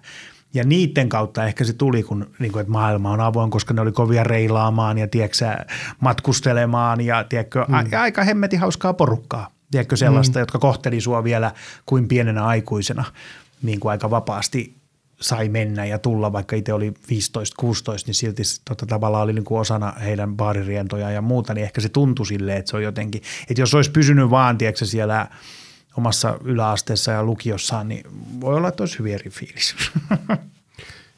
Ja ehkä, ehkä se, että niin kyllä se pikkusen ehkä on, on niin kuin enemmän mahdollisuuksia, vaikka, no totta, vaikka ei niin kuin keskusta olisi, Helsingin keskusta niin. olisi se, mikä sun viiteryhmä on, mutta kuitenkin. Niin ja onhan se totta, kyllähän se sitten siinä vaiheessa jo oli, että tota, nimenomaan just ehkä osittain harrastustakin perusteella, kun, kun meni ympäri kaupunkia. Mm. Tavallaan oppi liikkumaan ja sun muuta, mutta ei se silloin 90 ja 91 ollut vielä se vaihtoehto. Mm. Että ehkä sitten nimenomaan 90-luvun, 94 varmaan kun meni lukioon, niin sitten jotenkin oli ihan erilainen näkökulma jo kaikkeen. Ja sitten pikkuhiljaahan sitä sai jo, saatiin jo ajokortteja ja oli ihan vapaa, ikään kuin Helsingissä. olisi ollut mitään merkitystä, mutta kyllä mä muistan, että se oli henkinen semmoinen, että mä voisin vaan lähteä kunnon mm. Bruce Springsteen henkisesti ponduranit menemään, että niin kuin, nyt voisi lähteä. Ja ajattele, miten vapaana voisi ajaa johonkin Lahteen. Onko sulla mitään sellaista niin kuin musaa, jonka sä yhdistät niin kuin teininä ajamisen? Koska mä ainakin tunnistan mm. välittömästi sellaisia bändejä, jotka ei välttämättä yhdisty monessakaan muussa paikassa, mutta niin mä muistan 130 tien Tervakoski-Riihimäki välillä, no. jossa niin välittömästi rupeaa tietyt, tietyt biisit soimaan.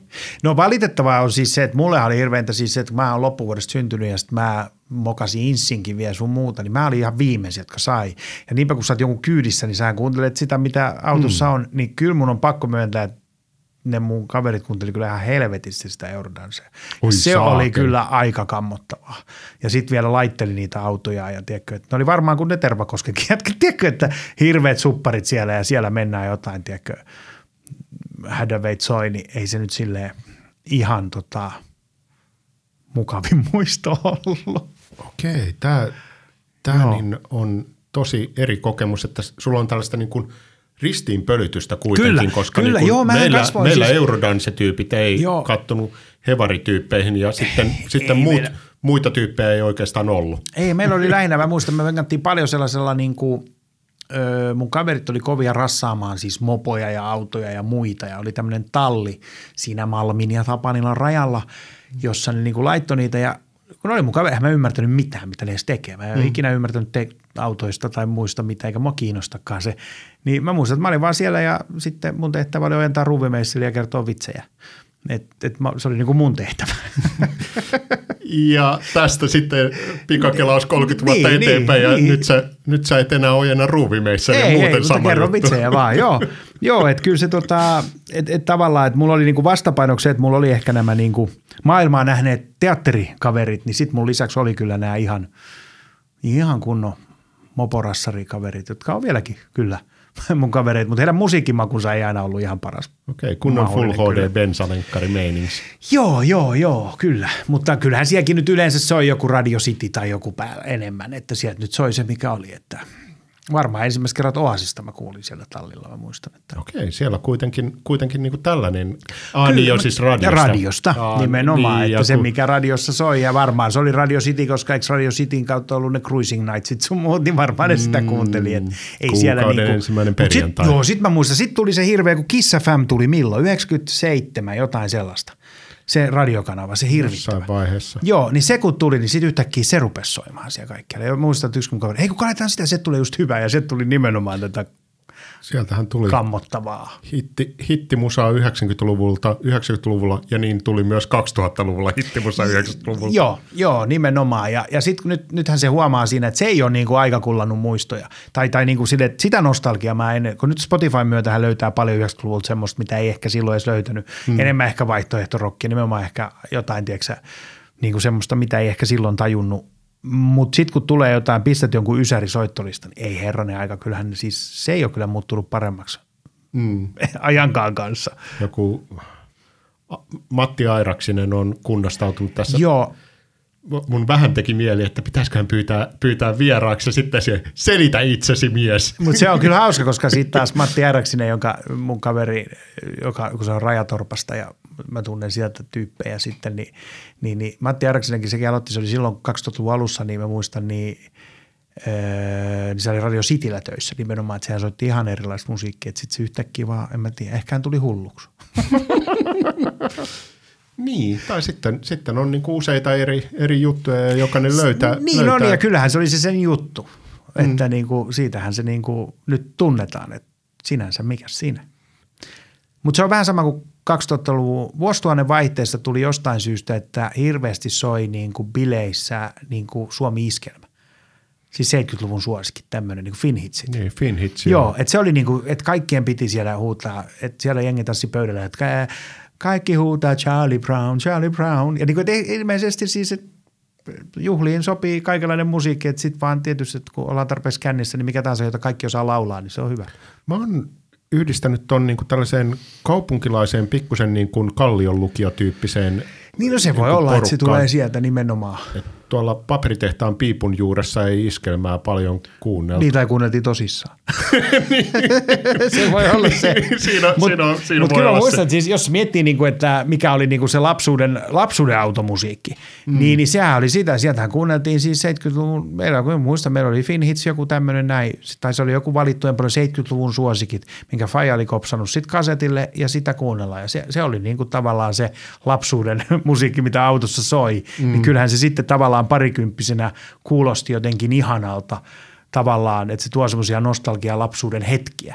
Että niin. sehän se varmaan, siihen se nostalgia perustuu. Tulee sellainen niin kuin pikkusen, että lapsuus ei koskaan loppunutkaan, kun Litku Klemetti alkaa soimaan radiossa. No joo, joo, vähän sama. Ja sitten sehän on niinku kiva, koska siis jos miettii, että mä en tiedä mitä 80-luvulla, mikä niinku ihmisiä vaivas, mutta niinku, kun miettii, että jos sä kuuntelet jotain 70-luvun alun Katri Helenan levyjä, vielä vinyylit oikein kunnolla, nehän on ihan hemmetin hyvin soit. Niin kuin, tiedätkö, ne soundit on aika hyvät. Ja mä en tiedä missä vaiheessa niin kuin, kaikki muuttui semmoisesta trio erectus soundiksi, tiedätkö, 80-luvulla, mm. että kun tämä onkin parempi, että mä soitan näillä kiipparilla nämä kaikki. ja sitten se, se käsittämättömäksi halpatuotannoksi. Mut se, silloin tuli niin kuin uusia mahdollisuuksia jotka ei vielä ollut ihan kypsiä ja sitten kaikki ryntäs niihin. Ja, niin, niin ja varmaan. Ja se Rush on, on tosi hyvä esimerkki, että kun no. Nehän on ihan älyttömän hyviä kaikin puolin, paitsi ne on todella huonoja siinä, että heti kun tulee joku sellainen niin kuin aikakauden vaikute, Joo. ne imasee sen jostain syystä sisäänsä. Ja... Niin, ja varmaan ne ajattelee, että ne pysyy jotenkin niin kuin ajan hermolla. Että kai se on se idea siinä, että ei niin kuin jää semmoiseksi vanhaksi. Kun miettii, että mitä nekin – No milloin Rassi on tullut 70-luvun lopulla? Se on, se on 74 taisi Niin, eli siis ajattelen tavallaan, kun, no, kun Jolloin miettii, sitä verrattiin Led Zeppeliniin. Niin, mutta kun miettii, että niin kuin mitä kaikki proge, niin kuin miten jotenkin, tai kaikki 70-luvun musiikki, kun se kaikki yhtäkkiä 76 yhtäkkiä tuntui niin kuin ihan turhalta punkin myötä. Mm. Niin kuin tavallaan, että ehkä se, että Led Zeppelinkin oli yksi vitsi, tavallaan. Mm. Ei tietysti niin kuin isossa mittakaavassa sun muus, mutta tietyille niin kuin näille, jotka on nyt niin kuin etujoukoissa on kuuleja, niin mm. nehän on silleen, että psh, te olette ihan niin kuin mam, mammutteja. Niin, niin ehkä ne haluaa, joku... niin kuin, että yrittää pysyä siinä ajan hermolla, mutta sitten välillä tekee vaan vääriä ratkaisuja. Oliko, oliko sulla ikinä punkkivaihe? Oli, oli siis ehdottomasti ja siis – muunlaista kuin toi aiemmin mainittu klamydia Kyllä, kyllä. En mä ties vaikka, kun klamydia olisi ollut jollain lailla siinä osakulkuna, mutta kyllähän mä, siis 94 Green Dayn Doogie tuli ja se oli mulle iso levy. Sitten mä olin aloittanut kitaratunnit 93, mä muistan, että mä halusin jotenkin, niin kuin, että nyt mä rupean soittaa kitaraa ja mä kävin kitaratunnilla, mutta siinä kävi vähän niin kuin kaikessa mulle, että kitaran soittaa on yllättävän vaikeaa, jos, niinku, jos Joo, ei on harjoitellut todella paljon ja huomannut, että kohta musta varmaan tulee hyvä, niin, mutta ei ihan vielä. Ja sitten tuntui, että eihän. Ja sitten kun kuuntelin, mäkin kuuntelin, niinku, että tota, no ehkä jotain nirvanamaisia ääniä sai, mutta varsinkaan Fate No Morein tai Guns N' Rosesin tyylistäkin, että eihän mä osannut. Että mm. mä osasin Sweet Child of Minein alun. Mutta mm. sitten mä en niinku siitä. Niin sitten yhtäkkiä kun tulikin, niinku, tuli jotenkin sen Green Day myötä, niin silleen, että herran aika, tämä onkin jotenkin simppelimpää. Ja sitä kautta mä löysin, siis että se on, se on mun mielestä niinku ehkä, ehkä sit voisi sanoa merkittävintä myös se, että sitä kautta mä löysin sitten niinku vanhan punk-musiikin, Ramonesit ja Sex Pistolsit ja kaiken kaikkiaan Clashin, niin kaiken kaikkiaan Clashin, vaan siis tärkeimpänä Clashin, niin, niin tiedätkö, jotenkin sit sitä niin kuin mekin perustettiin heti sitten Tanelin kanssa, että puhuttiinkin, niin jo niin bändi heti lukiossa ja oltiin jotenkin, että vielä nimi oli hyvä, se oli Vedä vittu päähän. se ehkä kuvasi myös sitä asennetta siinä sitten. Se, se kuulostaa niin kuin tällaiselta, kun ollaan lukiossa ja perustetaan punk sen nimi voi olla Joo, just joo, joo, ja siis eihän me osattu soittaa yhtään. Siis No, osattu mit- yhtään mitä soittaa. sillä Eikä sillä ole mitään kohtaa merkitystä, vaan nimenomaan, että sai niinku yhdessä soittaa ja, ja sitten sitä oppi yllättävää. Niin kuin mm. kyllä, ei nyt kauheasti, mutta pikkuhiljaa huomasi, että herran aika, niin mehän soitetaan silleen niin kuin suhtkot samaa biisiä kaikki tässä mm. nyt. Iskut osuu samalle sekunnille. Niin suurin piirtein joo. Että yhä pitää sanoa, mitä sä oikein soittaa? Mä soitan seiskaa ja ysiä, niin kun ei osattu mitään. Että, piti vaan, että no se, otat siitä seiskaa ja siitä ysi välistä ja silleen se meni. Mutta joo, se oli se varmaan se punkkivaihe, mutta, mutta, mutta se on vaikea sanoa, koska silloin tuli niin paljon hyvää musiikkia, että sitten kun se, sitten vielä kun Radioheadikin tuli, niin kun tiedätkö, tavallaan, joka oli sitten taas ihan eri suuntaan, niin oli hyvin vaikea päättää, millaista musiikkia edes haluaisi soittaa. Taidothan nyt ei riittänyt minkäänlaiseen, niin kuin, että siinä mielessä. Radiohead totesi, että anyone can play guitar. No joo, mutta kuten ilmeisesti käy, niin ei. ei kuitenkaan. Se on muuten vieläkin. Sitä mä en oikeastaan, että kun miettii noita levyjä, niin se äh, Pablohan niin on semmoinen levy, mistä en mä oikeastaan vieläkään lämpeä sillä hirveästi. Ei Tom Yorkkaan. Joo. Se on vähän nyreenä siitä levystä Joo. kokonaisuutena. Joo, onhan siellä niin kuin muutamia yksittäisiä helmiä. Nimenomaan ehkä suurimpana Creepy, joka nyt tietysti Tom York vielä varmaan lämpeä sille vieläkään, mutta tota, mut, mut jotenkin, että Penssi oli se, mitä kautta mä siihen niin kuin. Ja sekin oli vielä joku tällainen, että mun teatterikaveri oli ollut reilaamassa ja siellä joku mies oli antanut hänelle kanssa, että sun pitää kuunnella tämä. Että tämä muuttaa sun elämän. Jotenkin tälleen. Se sanoi, okei. Okay. Ja sanoi, hei, ota sitä, en mä jaksanut kuunnella sitä. Toi kuulostaa just sellaiselta levyltä, joka teatterikaveri tarjoaa. Joo, joo, ja se oli vielä silleen, että mä muistan, että mullahan piti sitten myöhemmin lukiossa pyytää toiselta kaverit, että se nauhoittaa mulle se uudestaan, koska mulla tota, siinä kasetilla loppu Street Spirit Fade, loppu kesken. Hmm. Et, et se oli aika ärsyttävää. että Mulla oli ensimmäinen Spirit, Spirit korku- Fade Out olikin cut out. Joo, se oli cut out ja mä jotenkin ajattelin, että kai se biisi jossain vaiheessa sitten lähtee, että se on vaan mulla ei ole tässä ja eihän se sittenkin lähtenytkään. Sehän ei tavallaan ikinä niinku, rä- mä jotenkin ajattelin, että se alku on sellainen, että se voisi koska taas se niinku räjähtää tai jotain, niin no eihän siinä niin käynytkään. Sehän oli nimenomaan fade out. No, toi, tossa niin ollaan, ollaan pyöritelty erilaisia niin kuin Ysärin vaiheita ja ehkä enemmän kuin missään jaksossa tähän mm. mennessä ollaan puhuttu myös myöhäisestä Ysäristä. Ja Niin. Tämähän, tämähän niin kuin vähän, vähän jännittää, että niin kuin kaikki tunnistaa niin kuin OK Computerin hyvyyden, mutta se on 1997 ja mm. mä olin siinä vaiheessa eri elämänvaiheessa, joten mä oletan, että kaikki muutkin oli eri elämänvaiheessa. Niin, no se on siis joo, kyllähän se oli niin kuin, että mäkin olin jo täysikäinen, että eh, eihän se niin kuin, että kun, toihan on vaikea niin kuin vuosikymmenessä on että kun se on kymmenen vuotta, se on aika pitkä. Mm-hmm. Ja sitten kun ne siirtymät on, että jos muistaa, että 90-luvun alussa me oltiin ihan kasareita. Et vuonna 90 ihan samat olkatoppaukset oli ja kirkkaat värit ja ne neon henkselit, että ne oli vielä muotia. Mm. Ja sitten se on niin hauska, kun jotkut sanoo, että mun lapset, jotka nyt on, tiedätkö niin kuin 15 ja 13. se- No Ysärillä oli tällaista muotia. Mä sanoin, että no kun ei toi nyt pidä paikkansa, toi on vaan se yksi hetki, että ja, ja sitten kun miettii, että Ysärin alku tuntuu hirveän pitkältä, mutta siis Spice Girls tuli mitä? 95. Nimenomaan, että tot, joka oli mun mielestä aika eri maailmaa. Maailma oli hyvin erilainen siinä vaiheessa, kun tuli Nevermind, mm. niin kuin tuli Spice Girls. Ja silti ne, kumpi nyt sitten on Ysärin päin, mä en osaa mm. sanoa. kun Ysäri alkoi, mä ol, olin täyttämässä 13 ja kun Ysäri loppui, niin mä olin täyttämässä gradua. Niin, nimenomaan. Se on, joo. Joo, niin. toi on totta. Ja ehkä tämä mun, kun me puhuttiin tästä, että mun mielestä 90-luvulla paistaa aurinko, ehkä se nimenomaan liittyy tähän 95 eteenpäin siihen, tiedätkö, kun Suomi oli toipunut, tiedätkö, pikkuhiljaa lamasta, Nokia rupesi, meillä oli joku mm. nousukausi ja kaikki. Ja sitten tietysti kun itsekin oli, tiedätkö, 17, 18, 19, 20, niin nehän oli jo semmoisia, niin kuin, tiedätkö, maailma oli avoina, nimenomaan oli, koska mm. sai jo mennä kaikkeelle ja pystyi menee kaikkeen. Oli jopa käynyt töissä, tiedätkö, niin oli jo vähän rahaakin ja että kaikki oli silleen erilaista se Ysärin loppu, niin sehän oli musiikillisesti ihan eri maailma, että kun hmm. alussa se niin kun ulkopuolisuus oli siistiä, niin sitten lopussa siitä ulkopuolisuudesta oli tullut sen verran arkista, että sitten tällaiset niin kuin kaiken maailman Fred Durstit ja tällaiset oli niin kuin superstaroja. Niin, toi, toi nyt itse asiassa veikin mulle nyt 90-luvun optimismilta kyllä kaiken pois. Fred Durst, huhhuh, totta. Joo, niin pomppuhevi tuli silloin jo 90-luvun joo, lopulla. Joo. Three Dollar Bill All on 25, yli 25-vuotias levy.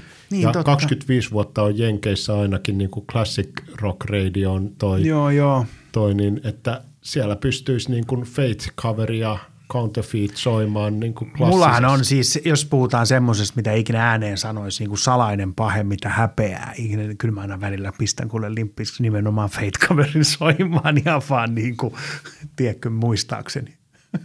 Okei. Okay. Eikö, sulla yhtään tee paha? No kyllä se tekee, mutta toisaalta sitten taas onhan se niin helvetin hauska. Eikö se niin kuin vähän, vähän tunnu väärältä. Tuntuuhan se väärältä, mutta tota, se on vain joskus semmoinen, mitä pitää tehdä. niin. En tiedä, mulla, varmaan tulee samanlainen fiilis Mötley Cruesta, että niin, niin se on just sellainen, että niin tämä ei edusta mua, mm. mutta sitten joskus, joskus se on siistiä, kun Dr. Phil Goodin riffi lähtee. No onhan se kova. Se alkuhan on kova. Siis niin kuin en, mä, en, mä en, en mä silti voi sanoa, että mä tykkään Mötley Cruesta, mutta mä huomaan, mitä vanhemmaksi mä tuun, niin sitä paremmin mä hyväksyn Mötley Cruun. Skidinä mä en edes tykännyt. No okei, okay, siis joku niin kuin niin. muutama, muutama niin kuin Dr. Feelgoodin biisi iski, mutta muuten niin kuin ei, muut kaverit oli enemmän, sen, mun mielestä se oli tosi kornia. Se niin kuin muljahti samaan kuin nämä Kissit ja Vaspit ja Joo. Twisted Sisterit ja Joo, nämä, no nämä Twisted niin Sisterhän on mun ensimmäinen vinyyli, siis se missä Oho. avataan se Come to Play, missä kun avaa, siinä on semmoinen, mikä se läppä, mikä avataan, D. Mm. Snyder mm. tulee sieltä näin. Ja siis en mä ollut tiennyt, mistä mun serkku osti sen mulle lahjaksi, siis mitä okay. se on ollut 84, milloin se on tullut. Eli siis jossain, tota, jossain joskus, kasarilla syvällä. Jossain siellä, niin kuitenkin niin tota, se oli vaan sellainen, että se oli mennyt just, että mikä olisi nyt suosittuja niin kuin pienille pojille, niin se se oli. Ja tota, mulla on se levy vielä, en ole laittanut soimaan. Kyllä mä muistan, että se oli jo Ysärillä, mä että tämä on kyllä aika huono. Kissi taas oli, oli, se tuli lukiosta tavallaan uudestaan, mulla oli kaveri, joka oli ihan järjetön kissfani. Niin sen kautta kyllä palattiin kuule pitkälle vanhaan kissmusiikkiin. Okei. Okay. Kiss, et mä olin ala kova Kiss-fani, en mä varmaan kuullutkaan sitä ikinä, mutta kaikki Kiss, muutkin oli. Kissi ja Vaspi oli sellaiset niin, niin kuin ala jutut tuolla, ja no mun mä en ikinä lähtenyt en mäkään, Mun mielestä Vaspi oli tyhmää jo lapsena. Tiedätkö tavallaan, että se oli jotenkin niin feikkiä. Sama kuin mun mielestä Mötley Cruz oli vähän semmoinen, niin kuin, tiedätkö, että ei tämä nyt ole niin kuin, no nyt kun tietää, mitä on lukenut Dirt-kirjan sun muut, niin olihan ne ihan hulluja ja muuta, mutta kyllä se tuntui siltä semmoiset niin kuin, eihän niin kuin jotenkin tuntuu, että ei noin nyt ole mitään kovia jätkiä, mm. vaikka varmaan oli, mutta, niin kuin, mutta jotenkin se musiikki oli liian semmoista. Toisaalta se on siinä mielessä rehellistä, että se ei ole silleen, että mm. kun se on puhtaasti teatteri, saman tapaan kuin Joo. sanoisi, että ei ne Ghostin jätkät ole oikeasti kotona naamari päällä, tai että Tobias niin. Forgenin oikeasti ei ole mustavalkoinen naamaltaan – vaan joo. niin kuin se, että, että se on niin kuin rehellisesti Totta, teatteria. totta. Ja joo, eikä varmaan Mötley Crue ikinä ajatellut, että he on jotenkin silleen, että me ollaan suuria ajattelijoita. Sen takia me ollaan tehty tämä Girls, Girls, Girls. Mistäkään se kertoo? niin, niin, tai Smoking in the Boys Room, niin ei varmaan ole itse asiassa mikään hyvin monimutkainen vertauskuva johonkin. sehän, on, sehän on cover-biisi. Onko? Oh. Okei. Okay, Kun niillä oli niin paska levy, eikö se ollut, hetken, oliko se Theater of Paineilta vai mistä, tiedä mistä niin, niin se oli, se oli niin, niin paska levy biisimatskultaan, että levyyhtiö vähän vinkkaili, että nyt pitäisi pitäisi Niin, saada niin. hittiä. Tämäkin on, No se selittää, koska se on yllättävän hyvä biisi. niin, Sehän oli siis, mä aina kun meillä on se stand-up-klubi Lepakkomiehessä, niin pitkään mä tein silleen, että mä aina mietin aina introt ihmisille. Niin Smoking on the Boys Room oli aina Mika Kivisen intro. se mun mielestä sopii hänelle. tota, mutta joo, ei siis, miten me tähän päädyttiin? Me päädyt, ei mitään havaintoa. Ei mullakaan, mutta Mötli Kruusta me yhtäkkiä Ysäri-podcastissa puhutaan. Että Niin, ei kun niin, me puhuttiin niin kuin, tosta niin kuin, että meininki oli eri, että kun alussa oli se outsiderit ja sitten Niin, lopussa niin, oli niin, niin, nimenomaan. vähän niin kuin koulukiusaajampius oli coolia. joo, joo. No mä en varmaan kyllä ikinä ajatellut, että Bizkit on niin kuin slurreja, niin no on- joo, se on totta. Mutta tota, kaikki hyvähän niin kuin tavallaan päättyy aikanaan, niinhän se voisi mm. sanoa. Mutta mun mielestä sitten taas 90-luvun lopulla oli kuitenkin sitten taas tavallaan, oliko sen verran vanhempi, että tajus jo, että on ne olemassa eri kulttuureja. Mm. Tiedätkö tavallaan, että ei ole vaan tämä valtavirran, mitä pitää nyt kuunnella Fred Durstia tai, tai mu- muuta muita hirveitä, mitä siihen aikaan oli, vaan että sitten oli jo tavallaan löytää ne omat puolensa. Tiedätkö tavallaan, että ei ole enää silleen, että se on nyt tämä tai tämä. Se oli myös aika, jolloin monokulttuuri meni rikki, että kun mm. ei enää tarvinnutkaan sitä musiikkia hakea sieltä niin kuin hittimittarista mm. Timotea Mikkoselta ja Niin. Mikko Alatalolta. Niin. Niin. On, mutta no, niin noista covereista se on jännä, koska siis sehän mun tuli siitä mieleen, että Smoking in the Boys Roomkin oli coveri, niin mu- mullehan selvisi vasta ihan siis, ei tästä ole edes niin kauhean, mä haluaisin sanoa, että tästä on monta kymmentä vuotta, mutta ei, mutta siis Ysäribändeistä Terapista tuli mieleen, missä oli toi mm. Diane. Ja mullehan selvisi vasta siis, ei tästä ole kuule, en mä voi sanoa, että on kymmentäkään vuotta, kun mä tajusin, että se on coveri, että se onkin mm. Husker biisi joka tavallaan, niin kuin, että se olisi ollut musta hauskaa, että 90-luvun alussa, jos mä olisin jotenkin tajunnut, että on ulkomaalaisia musiikkilehtejä, puhumattakaan ulkomaalaisista musiikkikirjallisuutta, niin mä olisin ehkä löytänyt monia bändejä paljon mm. nopeammin, niin kuin, kun vasta, jotka, Du, joka on antanut Nimenomaan. vaikutteita about kaikille, josta me ollaan niin, puhuttu. Nimenomaan, että tota, ei tavallaan niin kuin, en, en mä tajunnut, että ne juontaa juurensa noin niin kuin, tai jotenkin silloin 90-luvulla ei tajunnut, vaan kaikki syntyy, no no, no se keksinyt. Niin, että tämä Nirvana-juttu on täysin Nirvanan keksimä ja CMX-juttu on täysin CMX Niin, keksimä ja molemmat on sanonut, että ei kun me vaan yritettiin soittaa Pixiesiä. Niin, nimenomaan. No Pixieskin on hyvä, että se oli 90-luvun loppua, kun mä kuulin siitä vasta. Kun joku, mm. joku viisaampi ihminen sanoi mulle, että ootko sä tämmöinen, tähän, nyt kun mä olisin, että ai jaa. Et, Steve Albinin, Albinin niin. nauhoittamia levyjä niin joo. on ja sen siellä kuulee tosi voimakkaasti sen Joo. niin kuin Steve Albinin soundin ja just tämä hiljaa, kovaa hiljaa ja, Joo, joo, joo, ja- ne isot huonekaiut ja sit ne rupiset riimit. Ja, On ja se koko niin kuin, tavaraa, sanotaanko me nyt sitä, miksi sitä sanottaisiin sitten alternative maailmaksi. Ja jotenkin se niiden niin kuin asenne oli jo ennen 90-lukua, tiedätkö, tavallaan semmoinen, öö, musta mä oon kuvannut hyvin, hy, hyvin, koska mun mielestä siis 90-lukulaisinta musiikkia, mitä mä nyt mietin nopeasti, jos pitäisi niin kuin nopeasti ottaa, niin on mun mielestä tota, Lemonheadsin It's a Shame About Ray-levy. Okay. Siinä on jotenkin semmoinen niin kuin ulkopuolisuuden sellainen, tiedätkö, tavallaan, että se on sama aikaa vähän niin kuin ironista ja tiedetään, mutta sitten samalla kuitenkin ollaan silleen niin kuin, no fuck you, ei me edes haluttaisi olla teidän kanssa. Mm. Mutta mut ei silleen sidottuna raivoon, vaan vähän silleen, no en mä oikein jaksa tätäkään ihan loppuun asti. Tiedätkö tavallaan tehdä, että tämä on kuitenkin vähän semmoista niin kuin, onko se sitten semmoista slacker-meininkiä, tiedätkö, että niin kuin, et voisihan sitä tehdä, vaikka, mutta ei mun nyt huvita mikään. Niin ja se on, se on sellaista niin kuin voimapoppia, että se, Joo. siinä niin kuin kuuluu se, että joo me ollaan hyviä, hyviä biisinkirjoittajia, Joo. mutta me, me niin kuin runnotaan menemään Joo, vaan. joo, ja siis niin kuin, se oli hauska. Mä olin katsoa siis Lemonade silloin, kun ne soitti tota, tai ne, Ivan Dandohan siinä kai vissiin enää oli ainoana, mutta niin, niin soitti siis sen levyn, tavasti alkaa katsoa, milloin reilu kymmenen, kymmenen vuotta sitten. Niin et ensinnäkin, että mies on ihan järjettömän hyvä kitaristi, mutta kun se tekee senkin silleen, että no en mä edes jaksa niin kuin prassailla, vaan miten simppelisti, niin kuin, että ei tarvitse kättä edes siirtää ja soitetaan nämä kaikki. Että kun sitten taas joku 80-luvun, tiedätkö, sä, tai voisin kuvitella, miten Slash soittaisi, niin se tekisi siitä ison mm. semmoisen, niin kuin show, niin hän vaan silleen, no ei kun mä nyt teen tämän, koska mä osaan tämän, mutta ei mun nyt huvita silleen niin kuin tässä prassailla. Ja sitten kun tuli Enkorekin, jengi haluaa Enkoressa silleen, siis vaan sieltä, Tavastian takahuoneen ovet, sille sori, en mä nyt, en, mä, en mä ei pysty. ja mun mielestä se oli niinku ihan mahtavaa, että mm. se on mun mielestä niinku jotenkin se, se, siihen mulla tulee mieleen, että ehkä se tulee niistä tota Clerks-leffasta ja tiedätkö, mm. näistä, tiedätkö, silleen, että et lähinnä 90-luku on se, että no me nyt ollaan tässä ja höpistään kaikenlaista, mutta ei me oikein jaksata mitään tehdä. Niin, tämä 90-lukuun kuuluu se, että niin kun soit, oot vähän ulkopuolinen, soitat hassusti ja sitten deittailet Courtney Lavia. Niin, nimenomaan. Nimenomaan. Tätä yhdistää niin kuin Nirvana, Joo. Uh, Lemonheads, Joo. Fate No More jopa. ja Tätä- Courtney Lovehan lauloi Niin, Fate, Fate No, No More, Moreissa joo, pätkän. joo, joo, mä Ja- näin siitä jonkun videonkin ja se oli kyllä mielenkiintoista. Mikä on kauhea. mun mielestä, hy, hy, ei, eihän siis tota, Courtney Lovekin siinä Raukka, tai en tiedä Raukka, en nyt häntä tunne, mutta jotenkin varmaan elänyt hyvin outoa elämää myös niin kuin, ja jotenkin varsinkin tietyt vuodet ollut hyvin sekava, mutta eihän siis toi Hole, sehän on hyvä bändi. Se toka Siis- ja kolmas niin. levy on ihan älyttömän hyviä. Joo. Et, se, et, niin kuin, uh, mikä se nyt on, Live Through This ja sitten, sitten toi uh, Celebrity Skin. Niin, se, se, on- se, on, se on se Malibu ja noin. Ja, Joo. joo.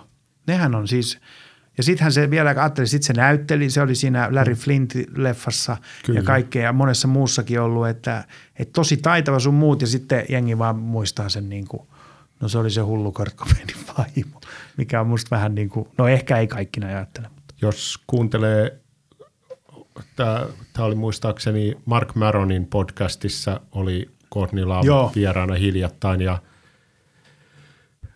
se oli aika sekava mun se mielestä se aika haastattelu niin kuin, kyllä. Se oli Joo. silleen, että Mark Maron painoi nauhurin päälle ja totesi, että hello ja sitten lähetti. ei siinä paljon muuta, mutta joo. Joku oli kerännyt kaikki nimet, mitä se oli name dropannut sen yhteydessä. Se on valtava lista. No on, mutta Mutta se oli, sillä on myös niinku drivea, että se oli, joku, joku fiksu sanoi, että niinku, se oli täysin väistämätöntä, että se menestyi. Joo. Koska se, se oli niin kova menestymisen halu, mikä on tosi ei-ysäriä. Niin on, no kun sehän se jotenkin ysäri. Mun mielestä se niin kuin tavallaan just se, että et, et, etkä nyt tosissaan yritä jotain. Mm. Ja se oli, ja mä tavallaan tykkään siitä, että, että totta kai musta on kiva, että nykynuoret on, ottaa asiat tosissaan ja on vaikka niin kuin ilmastonmuutoksen asia, niin kuin, tiedätkö, aivan tosissaan toimimassa ja tekee hienoja asioita ja on jotenkin, että kyllä 90-luku oli tosi tunkkasta myös kaikessa, mutta jotenkin se semmoinen, että no ei nyt aina tarvitse niin kuin kaikkeensa antaa. Tiedätkö tavallaan, että ollaan nyt vaan silleen iisisti. Niin ehkä tossa on se, minkä takia niin mäkin lämpeen yhden jos toisen sorttiselle hip-hop-musiikille, Joo. niin kyllä mulla on tosi tällainen pehmeä piste tuossa Ysärin Joo. alkupuolen hip-hopissa, jolloin se oli just sitä, että niin kuin nyt on vähän raffia ja vähän, vähän eletään niin kuin karua elämää, kun sitten taas, sit kun tuli tämä Suomi-räpin ensimmäinen Niin tämmöinen mahtailu. niin sellainen mahtailu, Joo. että, niinku, että meitsit on niin kovi, ettei ole mitään rajaakaan ja Joo. kaikki on hyvin ja meillä, meillä on massia, vaikka, Joo. vaikka niinku asuisi mutsin Joo, kellarissa. se on kyllä tosi noloa. niin, joo, ja niin se, kuin se on tommonen- tosi ei-ysäriä. Joo, joo, joo, että niinku, ja sitten mä mietin, mä, mä en rap-musiikki, se on mulle ollut aina, mä oon nyt yrittänyt siis löytää, mutta sekin on vaikea niinku aloittaa jostain, tiedätkö tavallaan, mutta, mutta et, et kyllähän ne tonne Ysärille aika lailla, jopa 80-luvun loppuun, mistä tuntuu olevan, mutta kyllähän siis niinku, mikä toi tämmöiselle valkoiselle pojalle Koillis-Helsingissä. Niin tässä ei ole kuvaa, mutta niin kun Niin. sä oot valkoinen, tämä kerrottakoon. Kyllä, Tämä saattaa niin, tulla niin, kyllähän siis, mä muistan, että Beastie Boysin siis toi Ill Communication, kun tuli, niin sehän oli niin kuin jotenkin, mutta siinäkin oli hieno, kun siinä oli sisäänheittobiisejä, oli Sabotage, joka oli sitten taas niin kuin, se oli niin kuin tuttua musiikkia. Mm. Mutta sitten huomasi samalla, että aah, mutta tässä on tämä Root Down, mikäs tämä on, ja, niin kuin, ja sitä kautta, koska sitä ennen mä muistin, muistin vaan Beastie Boysin sitä Right for your right to party, joka oli mun mielestä silloinkin jo vähän tyhmä.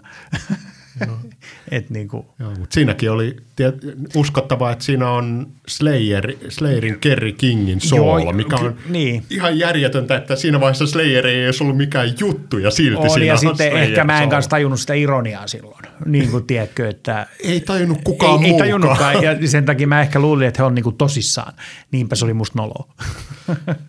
Ja sehän meinasi vähän syödäkin ne, kun ne Joo. on antanut ymmärtää, että aluksi veti läpällä ja sitten jossain vaiheessa huomasi, että meistä on tullut nämä frat boyt. Niin, joo, ja se on varmaan niin kuin näille kyllä aika, tota, kun miettii millaisia tyyppejä ne on, niin, niin kuin mm. kauheita, mitä voi tapahtua. Mm. Että se olisi se on vähän varmaan sama kuin mitä jollakin Black Flagille kävi, kun yhtäkkiä siellä niin kuin onkin natsit pomppi, tai Joy Divisionille, mm. että niin kuin yhtäkkiä siellä onkin niin kuin natsit tanssimassa teidän musan tahdissa, että mitä helvettiä. Mutta on myös hyvä tuo asennemuutos 80- ja 90-luvun niin kuin tämä ero. Mä en tiedä, onko se nyt Guns N' Rosesin jossain näissä kirjassa vai sitten Kurt Cobainin jossain elämäkerrassa, on lukenut, on tämä, kun öö, Axel Rose tulee ison possensakaan jossain, mm. jossain MTV Music Awards tai jotain, jotain selittämään Kurt Cobainille. Ja sitten siinä on Courtney Love siinä vieressä, joka sanoo jotain ja sitten Axel Smith, Axel Smith, Axel Rose, mm. Axel Smith vaan kuvastan kaikki salaa. Tota, Axel Rose on tota, jotain, että sano, tell that bitch to shut up. Ja Kurt Cobain katsoo vaan Courtney Love silleen, hey bitch, shut up. ja se oli niin kuin se, ja sitten ne vaan nauraa ja Axel Rose keksi muuta kuin vihasena lähtee pois siitä. Että et se machokulttuuri ei enää toimi. Mm.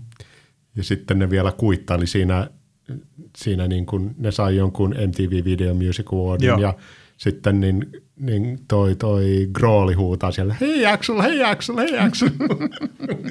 joo, joo, ja jotenkin se, mutta toskin on se, että niin kuin jos miettii, niin – se asenneero, että Guns N' Roses oli jotenkin, meistä tulee maailman isoja, me ollaan niin kuin kovimpi. Kyllähän ne mm. oli tällaisia. Ja niin kuin, mm. vaikka mä siitä tykkäsinkin, niin kyllähän se tuntuu niin kuin nololta. Että jos vertaa niin kuin sellaiseen pikkasen. Niin kuin. Niin. Kela, kun noi onnistu siinä ja se tuntui silloin pikkusen nololta, mm. niin kuin nolo oli ne, jotka yritti, niin. mutta ei ihan lähtenyt. Just sellaiset niin kuin, niin kuin tällaisen piirisarjan tällaiset glam rock bändit. Joo, joo. Niin kuin köpöltä ne tuntu. Niin, mutta toisaalta sitten taas miettii, että varmaan ne ajatteli, että tämä on hyvä musa ja kiva soitella ja tälle. En tiedä, kuinka moni miettii niin, niin kuin laskelmoidusti, että hei, tämä on nyt tämä juttu, me ruvetaan tekemään tätä. Et en tiedä. Niitähän oli jo punk-aikana niin paljon, että jos miettii, että Police tuli kuitenkin, niiden eka levy oli tavallaan pääs punk eteenpäin ja hyvin erilaista musiikkia. Eikä siis hy- hyvää musiikkia, mutta kovin eri laista. Ihan saakeli hyviä kaikki kohdat, joissa Sting ei laula. Niin, nimenomaan. Erinomainen basisti ja, ja niin kuin mahtava Joo. biisin kirjoittaja. Ja sit, mutta sitten kun se laulaa, niin se kuulostaa ihan Stingiltä. No siinä on, mutta se on hyvin tunnistettavaa. Siinä on vähän sama, mun mielestä siinä käy vähän sama, että aina puhutaan, että on tunnistettavia joku Brian Johnson ACDCistä tai, tai Axel Rose, mutta, mutta kyllähän tosi tunnistettavia on nimenomaan just Sting ja Bono. Ja ne kääntyy kyllä itteensä vastaan niin kuin pidemmän päälle. Että se vaan niin kuin – vaikka molemmat mun mielestä on tehnyt tosi hyvää musaa. Mm. Mutta jossain vaiheessa niistä tulee vaan parodia itsestään. En tiedä minkä takia. Toisaalta niin, niin noista niin kuin Axel Roseistakin no, pahimmillaan tuli parodia itsestä. Nyt Joo. se on nyt se on kyllä skarpannut tosi paljon, mutta on, jossain vaiheessa se oli ihan kauheaa. Oo, mutta mä, mä jotenkin muutin miele, mie, mieleni täysin, kun mä luin Duff McCakanin elämän kerran ja sitten kun sillä pamahti se mikä haima vai mikä sillä räjähti. Niin ainut, joka sitä tuli sairaalaan kattoja oli sen vierellä, oli Axel Rose. Niin sitten mun tuli jotenkin silleen, hmm, kyllä se kuitenkin välittää. Mutta toi ehkä Duffin tarina on tosi sellainen, että mitä se kasari oli, että niin Duffi oli kasarilla niin kuin kaikki maailman kamat ja mm. huumeet ja, ja kannullinen vodkaa joka päivä. Ja sitten tapahtuu muutamia asioita ja sitten kauppatieteiden maisteri McKagan kirjoittaa niin tuohon Seattlelaiseen, mikä se on, Seattle, Seattle Tribune vai mikä Seattlen paikallislehti nyt onkaan, niin siihen kirjoittaa sijoituskolumnia. Niin, niin ja on, on yhtäkkiä myös maastopyöräilee ja, tai jotenkin on vissiin menestynyt siinä ja kickboxingissa hirveän hyvä. Ja, joo, mutta toi on tietysti vain se yksi tarina. Eihän ne muut siihen päässyt. Joo, ihan, ihan kaikki tarinat, tarinat niin. ei päätynyt tuohon, että joo. ja sen jälkeen rupesi sijoitukset kiinnostaa. Sijoitin paikallisiin yrityksiin, kuten Microsoft ja Starbucks joo, ja joo. Amazon. Joo, että se on niin kuin tietysti eri lailla, että sitten tuskin ihan kaikki niin hyvin sitä hoiti. Joo, mutta ei siitä kyllä silloin vai tullut sellainen fiilis, että toi jätkä, jos kuka tulee olemaan niin sijo- Se on loistava jakso kans Rockstopista 90-luvulta, on siis, missä on Guns N' Roses jakso. Mä muistan, mä katsoin, nythän oli netissä ne löyty kaikki niitä, niin mä etin sen tietyn jakson. Mä en löytänyt sitä Deep Purple-juttua, mikä mä olin nauhoittanut. Sitä mä, sitä mä niin etin, mutta mä löysin sen kanssa. Se on, alkaa siis Hanoi Rocksilla tietysti. Tulee niiden se Up Around the Bend coverin video. Ja, koska Suomi mainittu. Koska Suomi mainittu ja sitten eh, Duffi on siellä haastattelussa. Sitten kun se, ne on ollut silloin varmaan, eli 9, hetkinen, milloin oli jäähallissa? 91 vai 92 varmaankin. Niin. No varmaan silloin on niin kuin samalla nauhoitettu. Ja se, kun se näkee, niin kuin nyt näkee, kun katsoo, en mä sitä silloin huomannut lapsena, mutta se dufa ihan päissä. Se koko ajan mm. sijasta. Se puhuu ihan sekavia, rööki koko ajan, mutta sitten se on hirveän ystävällinen ja vastaa näihin kysymyksiin. Ja sitten kun tämä Helin Evakare, se toimittaja kysyy, että have you seen, have you, have you seen Nasty for a while? niin kuin se, oh yeah, yeah, Nasty is, niin kuin, että se jotenkin niin kuin eti tietää tulla Suomeen, niin en kysy mistään muusta kuin Nasty Suicideista, Andy McCoysta ja Mike Monroesta ja muusta. Niin, jotka näyttäytyy Paradise City videolla. Nimenomaan, no siitä se Jonka vasta niin kuin myöhemmin tajusin. En mäkään silloin tajunnut, mutta siitä ohjelmasta mä sen opin. Jos me vedetään, vedetään tätä hieman yhteen, niin mitä sä Se voi olla mahdotonta. Se voi olla mahdotonta. Nyt vettä on virrannut Vantaanjoessa sen verran, että, mm. että niin mahdollisuuksia on paljon, elämä on eletty ja ja, ja noista ajoista on 30 vuotta. Mitä musaa sä t- tätä nykyään enemmän, eniten kuuntelet? Kyllä mä oon niin kauhea ihminen, että mä teen soittolistoja Spotifyhin, johon mä tungen kaikkea. Ja sitten ne tulee mun korviin ja en mä oikeastaan ikinä ole varma, että mikä biisi se on, jos mä katon. Mutta mitähän musaa mä eniten kuuntelen – liian vähän uutta musiikkia, sen verran mä voin sanoa, koska siis mä vielä kuulun näihin, jotka on siis, että hetkinen, joku uusi bändi, mikä se Strokes on aika hyvä uusi bändi. No se on e, lupaava, lupaava, lupaava uusi bändi uusi vuodelta bändi, 2001. Joo. No siihen se jäikin, lupaavaksi mm. uudeksi bändiksi kyllä, että ei, ei se sitten ikinä mun mielestä lunastanut täysin sitä. Mutta tota, Mutta älyttömän kova ykköslevy. On, on kyllä.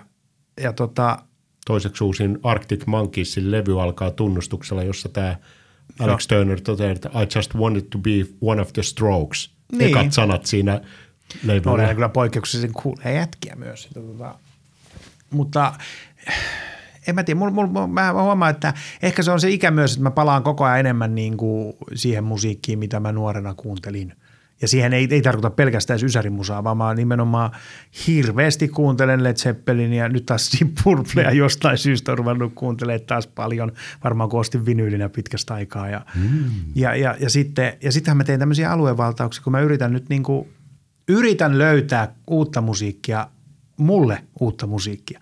Eli siis sen ei tarvitse olla uutta, Niinpä mulla on hyvin paljon, mä oon yrittänyt jatsiin perehtyä ja sitten samaten hirveästi niin kuin 60-70-luvun soul-musiikkiin, tämmöiseen okay. niin kuin hy, hyvin eri lailla. Eli sä lähestyt räppiä sillä, että sä kuuntelet ne, mistä ne on sämplätty. Joo, ja, ja sitten... kyllä ja sitä räppiä ei kans, mutta siinä mä, mä, mä, mä, oon hirveän huono, mutta tota, kyllä mä niinku yritän, mä yritän koko ajan niinku sivistä itseäni. Mutta sitten mä huomaan, että yhtäkkiä mä kuuntelenkin jotain Appetite for Destructionia tai Fate No More Angel Dustia tai Inuteroa, niin kuin, että se on, että mutta kun mä mietin, että mikä on niin pysynyt aina noista, niin, niin kuin, että ei ole ikinä niin kuin lähtenyt pois, niin on just ehkä ne Radioheadin toinen ja kolmas levy ja sitten nimenomaan Fate No More Angels ja sitten Nirvana, niin Utero ja ehkä Nevermindikin. Että jopa Guns N' Rosesia mä en kuunnellut moneen vuoteen, niin kuin mm. varmaan 10-15 ennen kuin mä sitten taas – tajusin, että kyllä mä voinkin tätä kuunnella.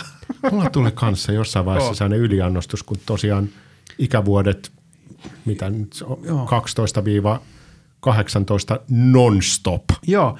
Totaali sit, non-stop. Kyllä, ja sitten, sitten Spotify, niin kuin mitä mieltä voidaan olla monia mieliä, mutta sitten on tullut myös semmoiset, että sittenhän mä löysin niin kuin nimenomaan kaikkea uutta.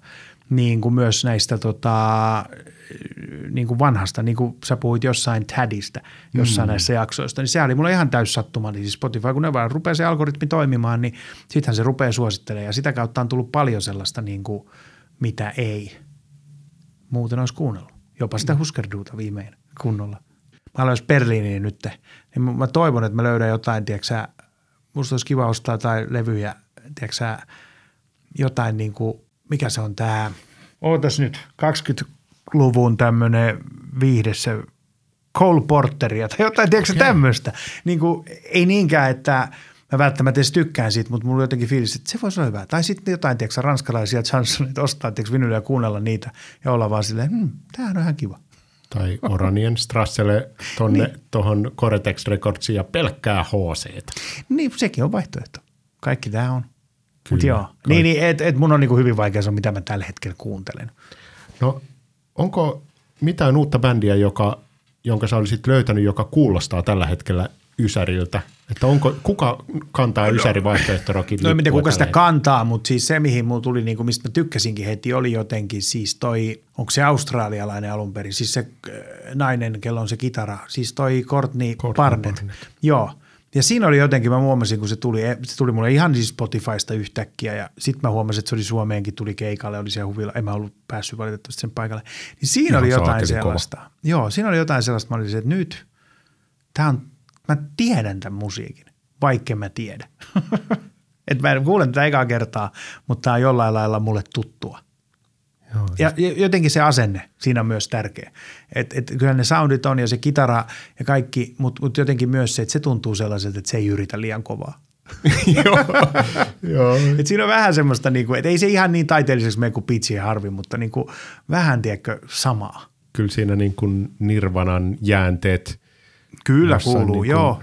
Mikä se, endle, ei se ollut Endless Nameless, vaan joku, joku Joo. joka kuulostaa Endless Namelessiltä se biisin nimi. Ja On ja sit se on samalla tarpeeksi surumielistä musiikkia, Mm. jota kanssa. basurilla soitetaan, soitetaan tota, tota Jaguaria. Ja, Joo, ja sama on sitten toinen sitä kautta. Mä löysin sen kanssa, en mä kauheasti ole sitä kuunnellut, mutta tuli mieleen noista, öö, noista niin, niin vähän samantyylistä oli se Taco Cat. Oletko kuunnellut sitä ikinä? Pitchforkissa on nähnyt Joo. nimen jossain niin Joo. kuin viime vuosien parhaita levyjä listalla. Joo. Se on ehkä vähän optimistisempaa sitten taas, niin kuin, että se olisi ehkä sitä Ysärin loppumusaa sitten enemmän. Mutta tota, siinä oli myös mun mielestä mielenkiintoista, niin kuin, että noita löytyy välillä. Viimeisenä kysymyksenä, minkä mä kysyn kaikilta, mm. niin on piiloraita. Koska piiloraita, jos mikä on ysäri juttu. Mm. Koitapa selittää muuten nykyisille, Joo. nykyisille ihmisille, että ei kun silloin oli ihan normaalia ja odotettua, että levyn lopussa oli 10 minuuttia hiljaisuutta ja sen jälkeen tulee piiloraita, josta äsken mainittu Endless Nameless Niin. ehkä ku, kaikkein kuuluisin. On ja jotenkin se piiloraita ei välttämättä olisi mikään hirveän hyvä. No, täytyy sanoa, että Endless Nameless ei ole se, joka niin kuin Nevermindilta No ekana ei. tulee Ei, mieleen. ja sitten tota, mikä se oli joku, mikä tulee ihan puuta heinää kanssa. toi ei rajaa vielä juurikaan piiloraitoja pois. Ei niin. Mikä se on toi, toi, toi Green Day Dugilla oli se I was all by myself, All by no one was myself. watching, I was thinking of you. Joo, se oli kyllä. Tota, viiloraita. No ei, siis mä mietin tätä paljon ja sitten mä tajusin, että mulla ei ole, kun mä oon tätä sun podcastia kuunnellut, niin tajunnut, että mä oon ihan niin kuin sanoin, niin mun asiantuntemus ei riitä tohon niin täysin, niin mä haluan sanoa siis sen, mikä mun mielestä, niin kuin mä sanoin, mikä mun mielestä parhaiten kuvasta, tämä ei ole mikään piilotaan monen löytämä, mutta mun mielestä siis se niin kuin ysärein asia, mitä mä tiedän, on siis Lemonheadsin It's a Shame About Ray, koko levy. Se koko biisi, tai koko, siis koko levyn jokainen biisi mun mielestä. Poikkeuksena sitä coveria, joka on Mrs. Robinson, niin tota, joka varmaan oli se niiden hitti kuitenkin siitä, niin, niin sen pois lukien, niin mun mielestä se kertoo niin kuin, että jo- jos oot niin kuin, jos joku olisi silleen, että mä oon nyt 12 ja haluaisin tietää millaista oli 90-luvulla, niin kuuntelee sen. Mun mielestä siitä saa niin kuin, ehkä yhdistettynä sen koko 90-luvun, just kun puhuttiin, että 90-luvun alku ja 90-luvun loppu oli niin erilaista, niin mun mielestä se ehkä kuvaa siitä, kun siitä, siinä ei ole ihan niin pahaa sitä angstia, tai se angsti on mm. paremmin piilotettu, se ei ole semmoista niin kuin, että mä kiljun tässä ääniäänteli rikki, koska tuntuu niin pahalta angstia, mutta mm. ei se nyt erityisen, tiedätkö niin kuin piristävää musiikkiakaan ole, tiedätkö, että kyllä siinä on semmoinen niin hirveä haikeus siinä taustalla ja huumeongelmat ja masentuneisuus sun muut, mutta sitten se musiikki on jotenkin nimenomaan sehän se, semmoista niin kuin voimapoppia, jotenkin semmoista, tiedätkö, optimistisempaa musiikkia, jossa on hyvin synkkä sisältö kuitenkin mm. siellä rivien alla. Niin mun mielestä se on ehkä niin kuin, se on se 90-luku, mitä mä muistelen. Aivan. Tässä mä huomasin, että, että niin me lähdettiin, tai siis me lähdettiin, mä lähdin oletuksesta, että kaikki tietää, kun sanotaan piiloraita, niin mitä Joo. se tarkoittaa. Eli mikä Joo. 90-luvulta unhoon jäänyt on sellainen, jonka haluaisit Joo. nostaa nyt. Nyt. Ja tosiaan Toi on se mun nosto. Eihän se unhoon ole jäänyt varmasti monelle, mutta ei se kyllä ikinä niin iso ollut. Kyllä se tipahti aika lailla Kyllä. niin kuin No näkymättömiin. kun mä katsoin, se Silloin se on oli iso. 92. Niin. Joo, no ei, se, siis sehän, eihän se sen jälkeen tehnytkään enää hirveästi. Se aloitti jo 80-luvulla, se oli aika punkkia se pari tekalevy Lemonheadsista ja sitten se jäi se Ivan Dandohartelle ja siitä tuli, se muuttui hyvin tommoseksi. ja kai sen käsittääkseni mielenterveysongelmat on estänyt niin kuin isomman breikkauksen. Ja sitten seuraavalla, seuraavalla levyllä Drug Body antaa Joo. vähän ymmärtää, että mikä Drug siinä saattaisi on, olla. Mutta Drug Body on sillä levyllä just But Rayllä. On. Onko nimenomaan. se sillä? On. Mä muistin, On. että se oli vasta seuraavalla. Ei, kun se seuraava on sitten, siinä on, siinä on tota, no se on, se on heti epätasaisempi levy se seuraava. Et mun mielestä, ja siis syy, miksi tämä on hidden track mulle on se, että mullehan Lemonheads ei ollut 90-luvulla iso juttu. Se on enemmän niitä, mitä mä oon löytänyt niin kuin myöhemmin. Siis mä muistan, että Tässä on tämä MTV versus ei MTV. niin, nimenomaan, nimenomaan. Et, et, et oli se tuttu, että kyllä, kyllä kun mä kuulin, niin kyllä mä niin nämä, että Confetti ja sitten toi It's a Shame About Ray ja just se Mrs. Robinson, ne mm. oli mulle niin tuttuja. Mutta sitten taas en mä ollut niin kauheasti muuta. Mä muistan, mä ostin joskus siis 2005, 2006 sen CD Stupido Record Shopista vielä, mä muistan sen. Mm. Että mä ostin sen, koska mä olin jotenkin, että hetkinen, tämähän se on. Ja se on ollut vielä sitä, että mä oon ostanut sen nimenomaan cd näin vinyylinä, eli ei ollut vielä tavallaan mulla tullut taas, joka tuli sitten varmaan ehkä lähempänä 30, 30 plus vaiheessa se, että ai niin, minä ostan kaikki ne vinyylit takaisin, mitä olen myynyt. niin, niin tota, joo, niin siinä mielessä se on hidden track mulle. Aivan. Ja varmasti suurimmalle osalle maailman ihmisiä myös. Ei no. ehkä just tämän podcastin kuuntelijoille, jotka on varmaan Ysäristä perillä paremmin kuin moni muu, mutta Joo, ja sitten ehkä ne molemmat tämän, tämän podcastin alle 30-vuotiaat kuuntelijat niin, Niin. niin. löytää nyt uuden bändin. se on totta. Mutta että, niin, kyllä se on. Ja olisi se hieno, 90-luvulta on varmasti niin paljon asioita, joita jopa edes niin kuin ne, ketkä on seuraa aktiivisuus muut, niin varmasti löytyy niin paljon sellaista, mitä ei me vaan jostain syystä tiedetä. Kun nyt kansalaiset kaikki rupes kuuntelemaan Slintin, tota, hmm. Slintin sitä läpimurtolevyä, tekiköhän ne edes ikinä toista levyä, mutta ne teki yhden ihan hemmetin hyvän tuollaisen post-rock-levyn ja Joo. se on saakeli miten hienoa ja se kuulostaa niin ysäriltä, mutta se on just sellaista niin kuin mikään biisirakenne ei, ei ole, vaan siinä mennään alusta loppuun ja fiilis on tärkeintä ennemmin mm. kuin biisien rakenteet. Mutta kyllä mä muistan, se on jännä toi, miten joku uusi löytyy tai mitä tahansa on, niin mä muistan, että 2000-luvun alussa menee pienen lapsen, jolla oli Guns N' Roses teepaita päällä, mä mietin, että eihän se varmaan edes kuullut. Ja nythän jengi kulkee tuolla ACDC ja Nirvana-paidat päällä ja varmasti on kuunnellutkin sitten, mutta et se on tavallaan niin kuin, että kyllähän se hyvä musiikki löydetään. Et se on sama kuin mulla oli 90-luvulla Led Zeppelin paita, että kai se mm. niin kuin yhtä tyhmä, että se tuntui, tuntui varmaan mun vanhempien ikäpolvesta silleen, että mitä toi sitä pitää. Oh, mutta mutta tota toi, hitto, täydellinen ajatus kaskos. Ei mitään, leikataan Ei, tätä ei- tää on- tää on podcastin paras. että Sä oot nopea älyinen ja aina tilanteen Joo, päällä. aina tilanteen päällä tässäkin. Tilatkaa yleisön lämpäriksi uudestaankin. Mikä vittu se oli? Mulla oli joku ihan nerokas ajatus. Niin, se oli musta outoa, kun on törmännyt nuorempiin, tai ei niin paljon nuorempiin, mutta just tiedätkö vaikka kymmenenkin vuotta nuorempiin, vaikka kollegoihin sun muut. Ja sitten ne on jotenkin, että joo, kyllä kovin juttu oli Rage Against Machine. Että miten teillä on voinut olla se kovin juttu, sä oot ollut ihan lapsi. Tiedätkö, että miten joku kuusivuotias on kuunnellut fuck you, I won't do what you tell me.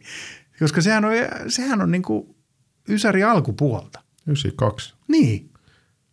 Mutta se oli toisaalta myös niinku tosi pitkään kova, kun ne ei oikein missään vaiheessa, no okei se cover-levy ei ollut enää yhtä timanttia, mutta ne, Se ne on oli, mun mielestä aika hyvä levy kyllä itse asiassa Okei. siinä. Siinä on niin, kuin niin kova mun mielestä siis varsinkin siis äh, versio siis tuosta Rolling Stonesin Street Fighting Menistä. Okei. Se on yksi kovimpia versioita. Ja myös Ghost of Tom Joad, Bruce Springsteeniltä se.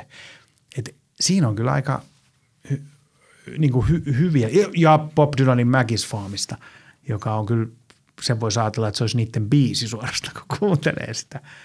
Mutta sekin tuli siis vuosituhannen vaihteessa mun mielestä, eikö tullut? joo, se tuli, tuli niin kuin aika, aika myöhään. Se oli just, että niin kuin bändi oli hajoilemassa mm. ja siinä vaiheessa. Ja sehän oli kyllä mulle suurin pettymys, oli siis se oli niin jännä, koska olin kova Rage Against Machine fani. Ja kyllä mä nyt niin kuin, vaikka mä sanon, että Soundgarden ikinä mulle ollut niin juttu, mutta kyllä mä sitten niin kuin arvostin Chris Cornelia ja sitten mä ajattelin jotenkin, että Audioslave, kun mä kuulin, mä muistan mun kaveri, että kuullut, tämmöinen on tulossa. Mm. Mä olisin, että miten voi olla? Ja sitten kun sä laitat vielä se soimaan sen levy, mäkin ostin sen heti, mä muistan, että se oli jo sitä aikaa, kun oli varaa ostella levyjä edes jonkun verran, niin laitto soimaan ja sitten mä että tämähän on vittu, tämä kuulostaa niin hyvältä, että pää räjähtää ja ei se sitten kyllä ikinä ollut musta niin hyvä. Mulle se oli aina vähän tällainen, että tykkäänkö mä Dijon sinapista? Kyllä. Tykkäänkö mä pistaasijäätelöstä? Kyllä. Joo. Tykkäänkö mä Dijon sinapista pistaasijäätelössä? Ei kiitos, ei. Joo, joo, ja siinä on vähän sama, että se oli, kyllä se oli mun mielestä parempi kuin moni muu.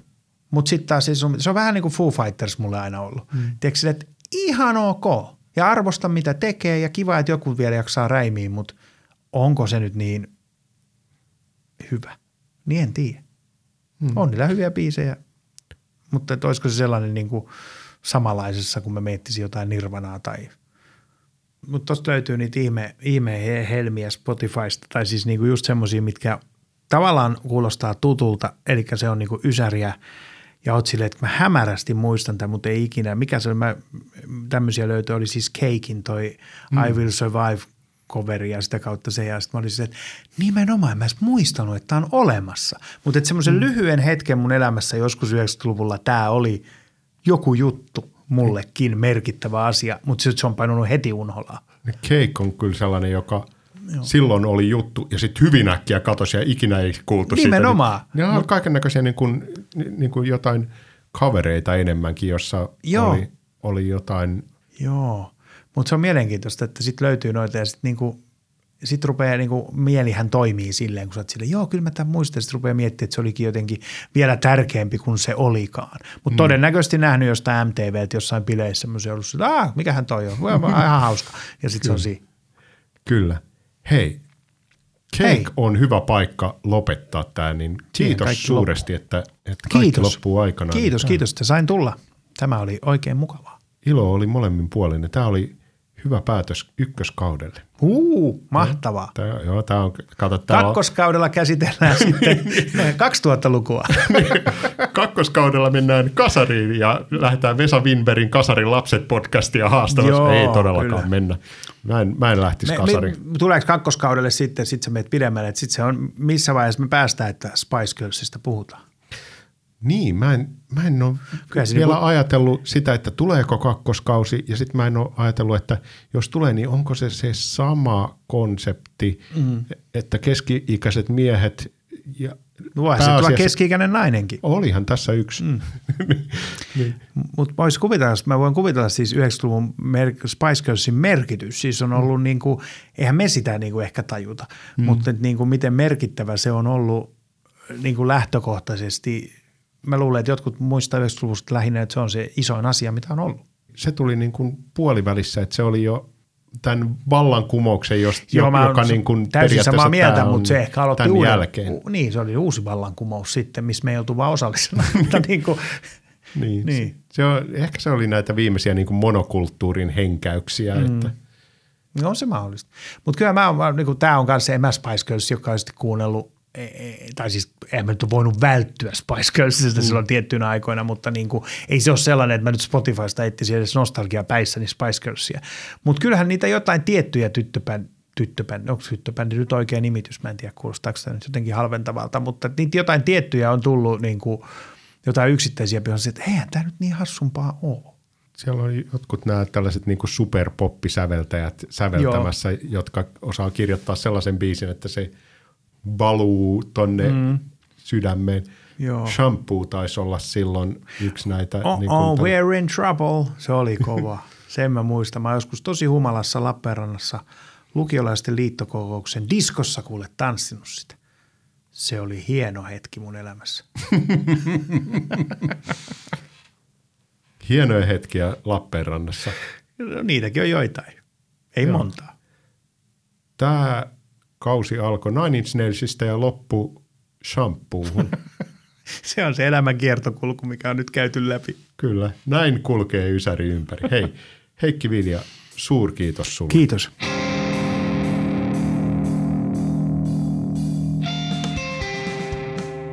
Noin on paketoitu viimeinen ensimmäisen kauden haastattelu. Me muisteltiin aikaa, johon mihinkään ei ollut rahaa ja me luultiin, että me oltiin ihan uniikkeja aika on muuttunut. Nyt me ollaan keskiässä ja me ei edes kuvitella olevamme ainutlaatuisia. Heikki lähti ton jakson nauhoittamisen jälkeisenä lauantaina hetkeksi Berliiniin. Mä taas on täysin ainutlaatuinen ja lähin Berliiniin torstai-iltana. Ja me ei oltu koordinoitu tätä. Se vaan osoitti sen, että nelikymppisten tavat irrottautua arjesta on aika samanlaisia. koska ei me enää pystytä olemaan erilaisia. Kun nuori, niin silloin pelkää, että on erilainen kuin muut. Ja kun aikuistuu, alkaa sitten pelätä, että on samanlainen kuin muut. Ja tämä jälkimmäinen pelko, niin se on aika paljon aiheellisempi. Tai ainakin siltä se nyt tuntuu. Vaikka tässä podcastisarjassa kehyksenä on ollut tällainen 90-luvun musiikki, niin kyllä tämä paljon enemmän pohjimmiltaan kertoo nuoruuden toivottomuudesta ja ahdistuksesta ja epävarmuudesta tuossa aikuisuuden tuulikaapissa. Mutta myöhemmin mä olin paljon toiveikkaampi ja optimistisempi. Silloin erilainen musa oli mulle pinnalla ja se merkkasi mulle eri asioita, kun siinä ei ollut enää niin voimakkaasti se kasvaminen mukana. Mä voin vakuuttaa, että se tuntuu aivan erilaiselta kuunnella tuulia opiskelijakämpässä, kun sä oot täynnä potentiaalia ja vapautta ja lupauksia paremmasta, kun sit kuunnella Soundgardenia silleen, että sä välttelet yläasteen läksyjä ja istut lama Suomessa, jossa sekä talous että mieliala sakkaa. Tuulla oli soundtrack paremman elämän hakemiselle ja Soundgarden oli pakopaikka. Se on soundillisesti paljon sama, mutta ne osuu eri aikakauteen elämässä. Ja onhan se nyt maagista. Kuin jokainen meistä on ollut niin onnekas, että on onnistunut olemaan 14 just silloin, kun tehtiin historian parasta musaa. Siksi kaikki rakastaa Ysäriä.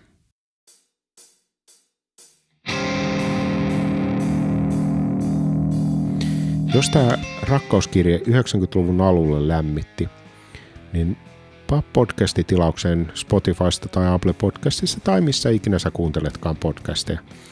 Kun sulla on se tilauksessa, niin sä saat ilmoituksen uusista jaksoista, jos esimerkiksi jossain vaiheessa sattuisi tulee toinen kausi.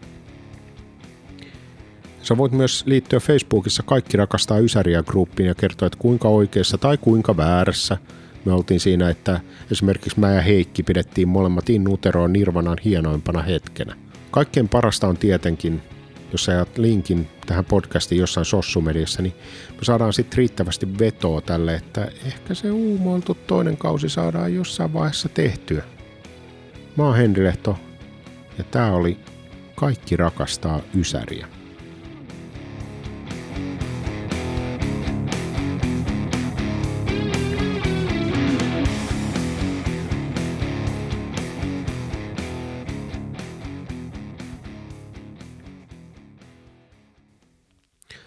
Okei, okay, Ysäri-podcasti aivan pakollista olla piiloraita tässä. Totta kai, koska se on kaikkein ysärein asia ja sen pitää olla vähän niin kuin irtonaisempi ja relampi. Mä voisin tässä piiloraidassa kiteyttää sen, että mistä mä en puhunut tässä kenenkään kanssa suuremmin. Mä pidin pikkusen etäisyyttä suomalaiseen musiikkiin ihan tietoisesti – vaikka siellä oli paljon, mitä olisi voinut käsitellä. Vaihtoehtoiseksi rockiksi ihan hyvin olisi voinut käsittää esimerkiksi CMX YUP-kaksikon, joka 90-luvun alussa kaikille erilaisille nuorille oli tärkeä ja erilaisille nuorille tai lyhyemmin sanottuna vaan nuorille. Absoluuttinen nollapiste olisi kuulunut, kuulunut siellä käsitellä. Siellä Don Huonot aikana ennen valtavaa menestystä olisi pitänyt käsitellä. Mä olin kerran menossa Tavastialle justin se Hyvää yötä ja huomenta levyn tulon jälkeen ja olin ihan ihmeessä, että mitä helvettiä, että tämä Tavastia on myyty loppuun. Että eihän, tänään piti olla tällainen niin kuin pikkuinen paikall, paikallisilmiö ja sitten yhtäkkiä koko Suomi olikin paukannut sinne, jolloin vaihtoehtoisesta oli tullut valtavirtaa.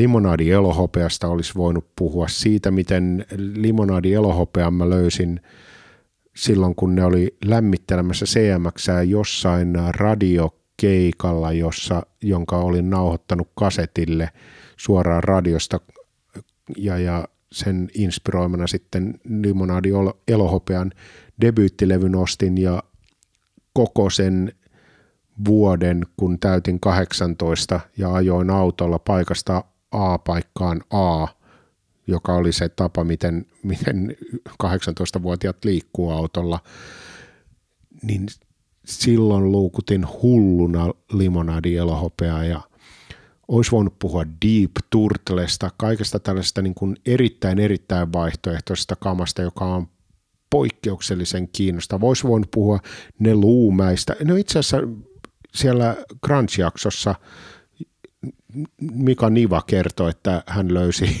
Nevermindin ne luumäkien keikan lämmittely, tai mikä, miksi sitä voisi sanoa, int, ei intronauhasta, mutta kuitenkin niin kuin ennen keikkaa kuuluneesta musiikista lepakossa. Olisi voinut puhua, puhua siitä, että miten, miten niin kuin Jyrki-ohjelmalla oli valtava merkitys. Kaikki tämä Suomi-juttu, niin mulla jäi ehkä vähän sellainen fiilis, että mä halusin käsitellä sellaista niin etäistä maailmaa, jossa sä istut hyvin pienessä ja rajallisessa maailmassa, josta sulla on vain sen niin kuin pieni 14-tuumainen matkatelkkarin kokoinen ikkuna suureen maailmaan, jo, joka sitten tuntuu täysin saavuttamattomalta, että Seattle tuntuu olevan yhtä kaukana kuin kuu. Ja nyttemmin sitten, kun on kaikenlaisia mahdollisuuksia, niin kuin voi käyttää lentokoneita ja lentää johonkin. Ja jopa sinne Seattleenkin on päässyt käymään.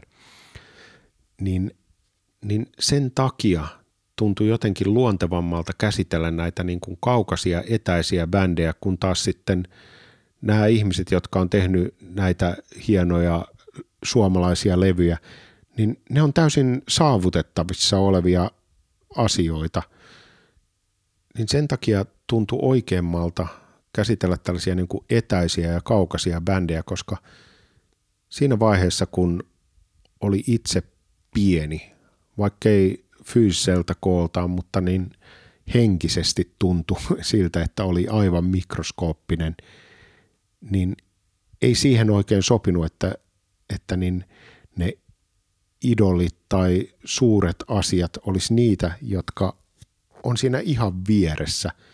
Sille, että, että ne voi nähdä lähikaupassa. Ei, se ei tunnu oikealta. Tämän piti olla tällaisista myyttisistä hahmoista ja sen takia tämä kertoo enemmän kasvamisesta kuin ysärimusiikista. Mutta ehkä kausi kaksi voisi olla enemmän kotikutonen.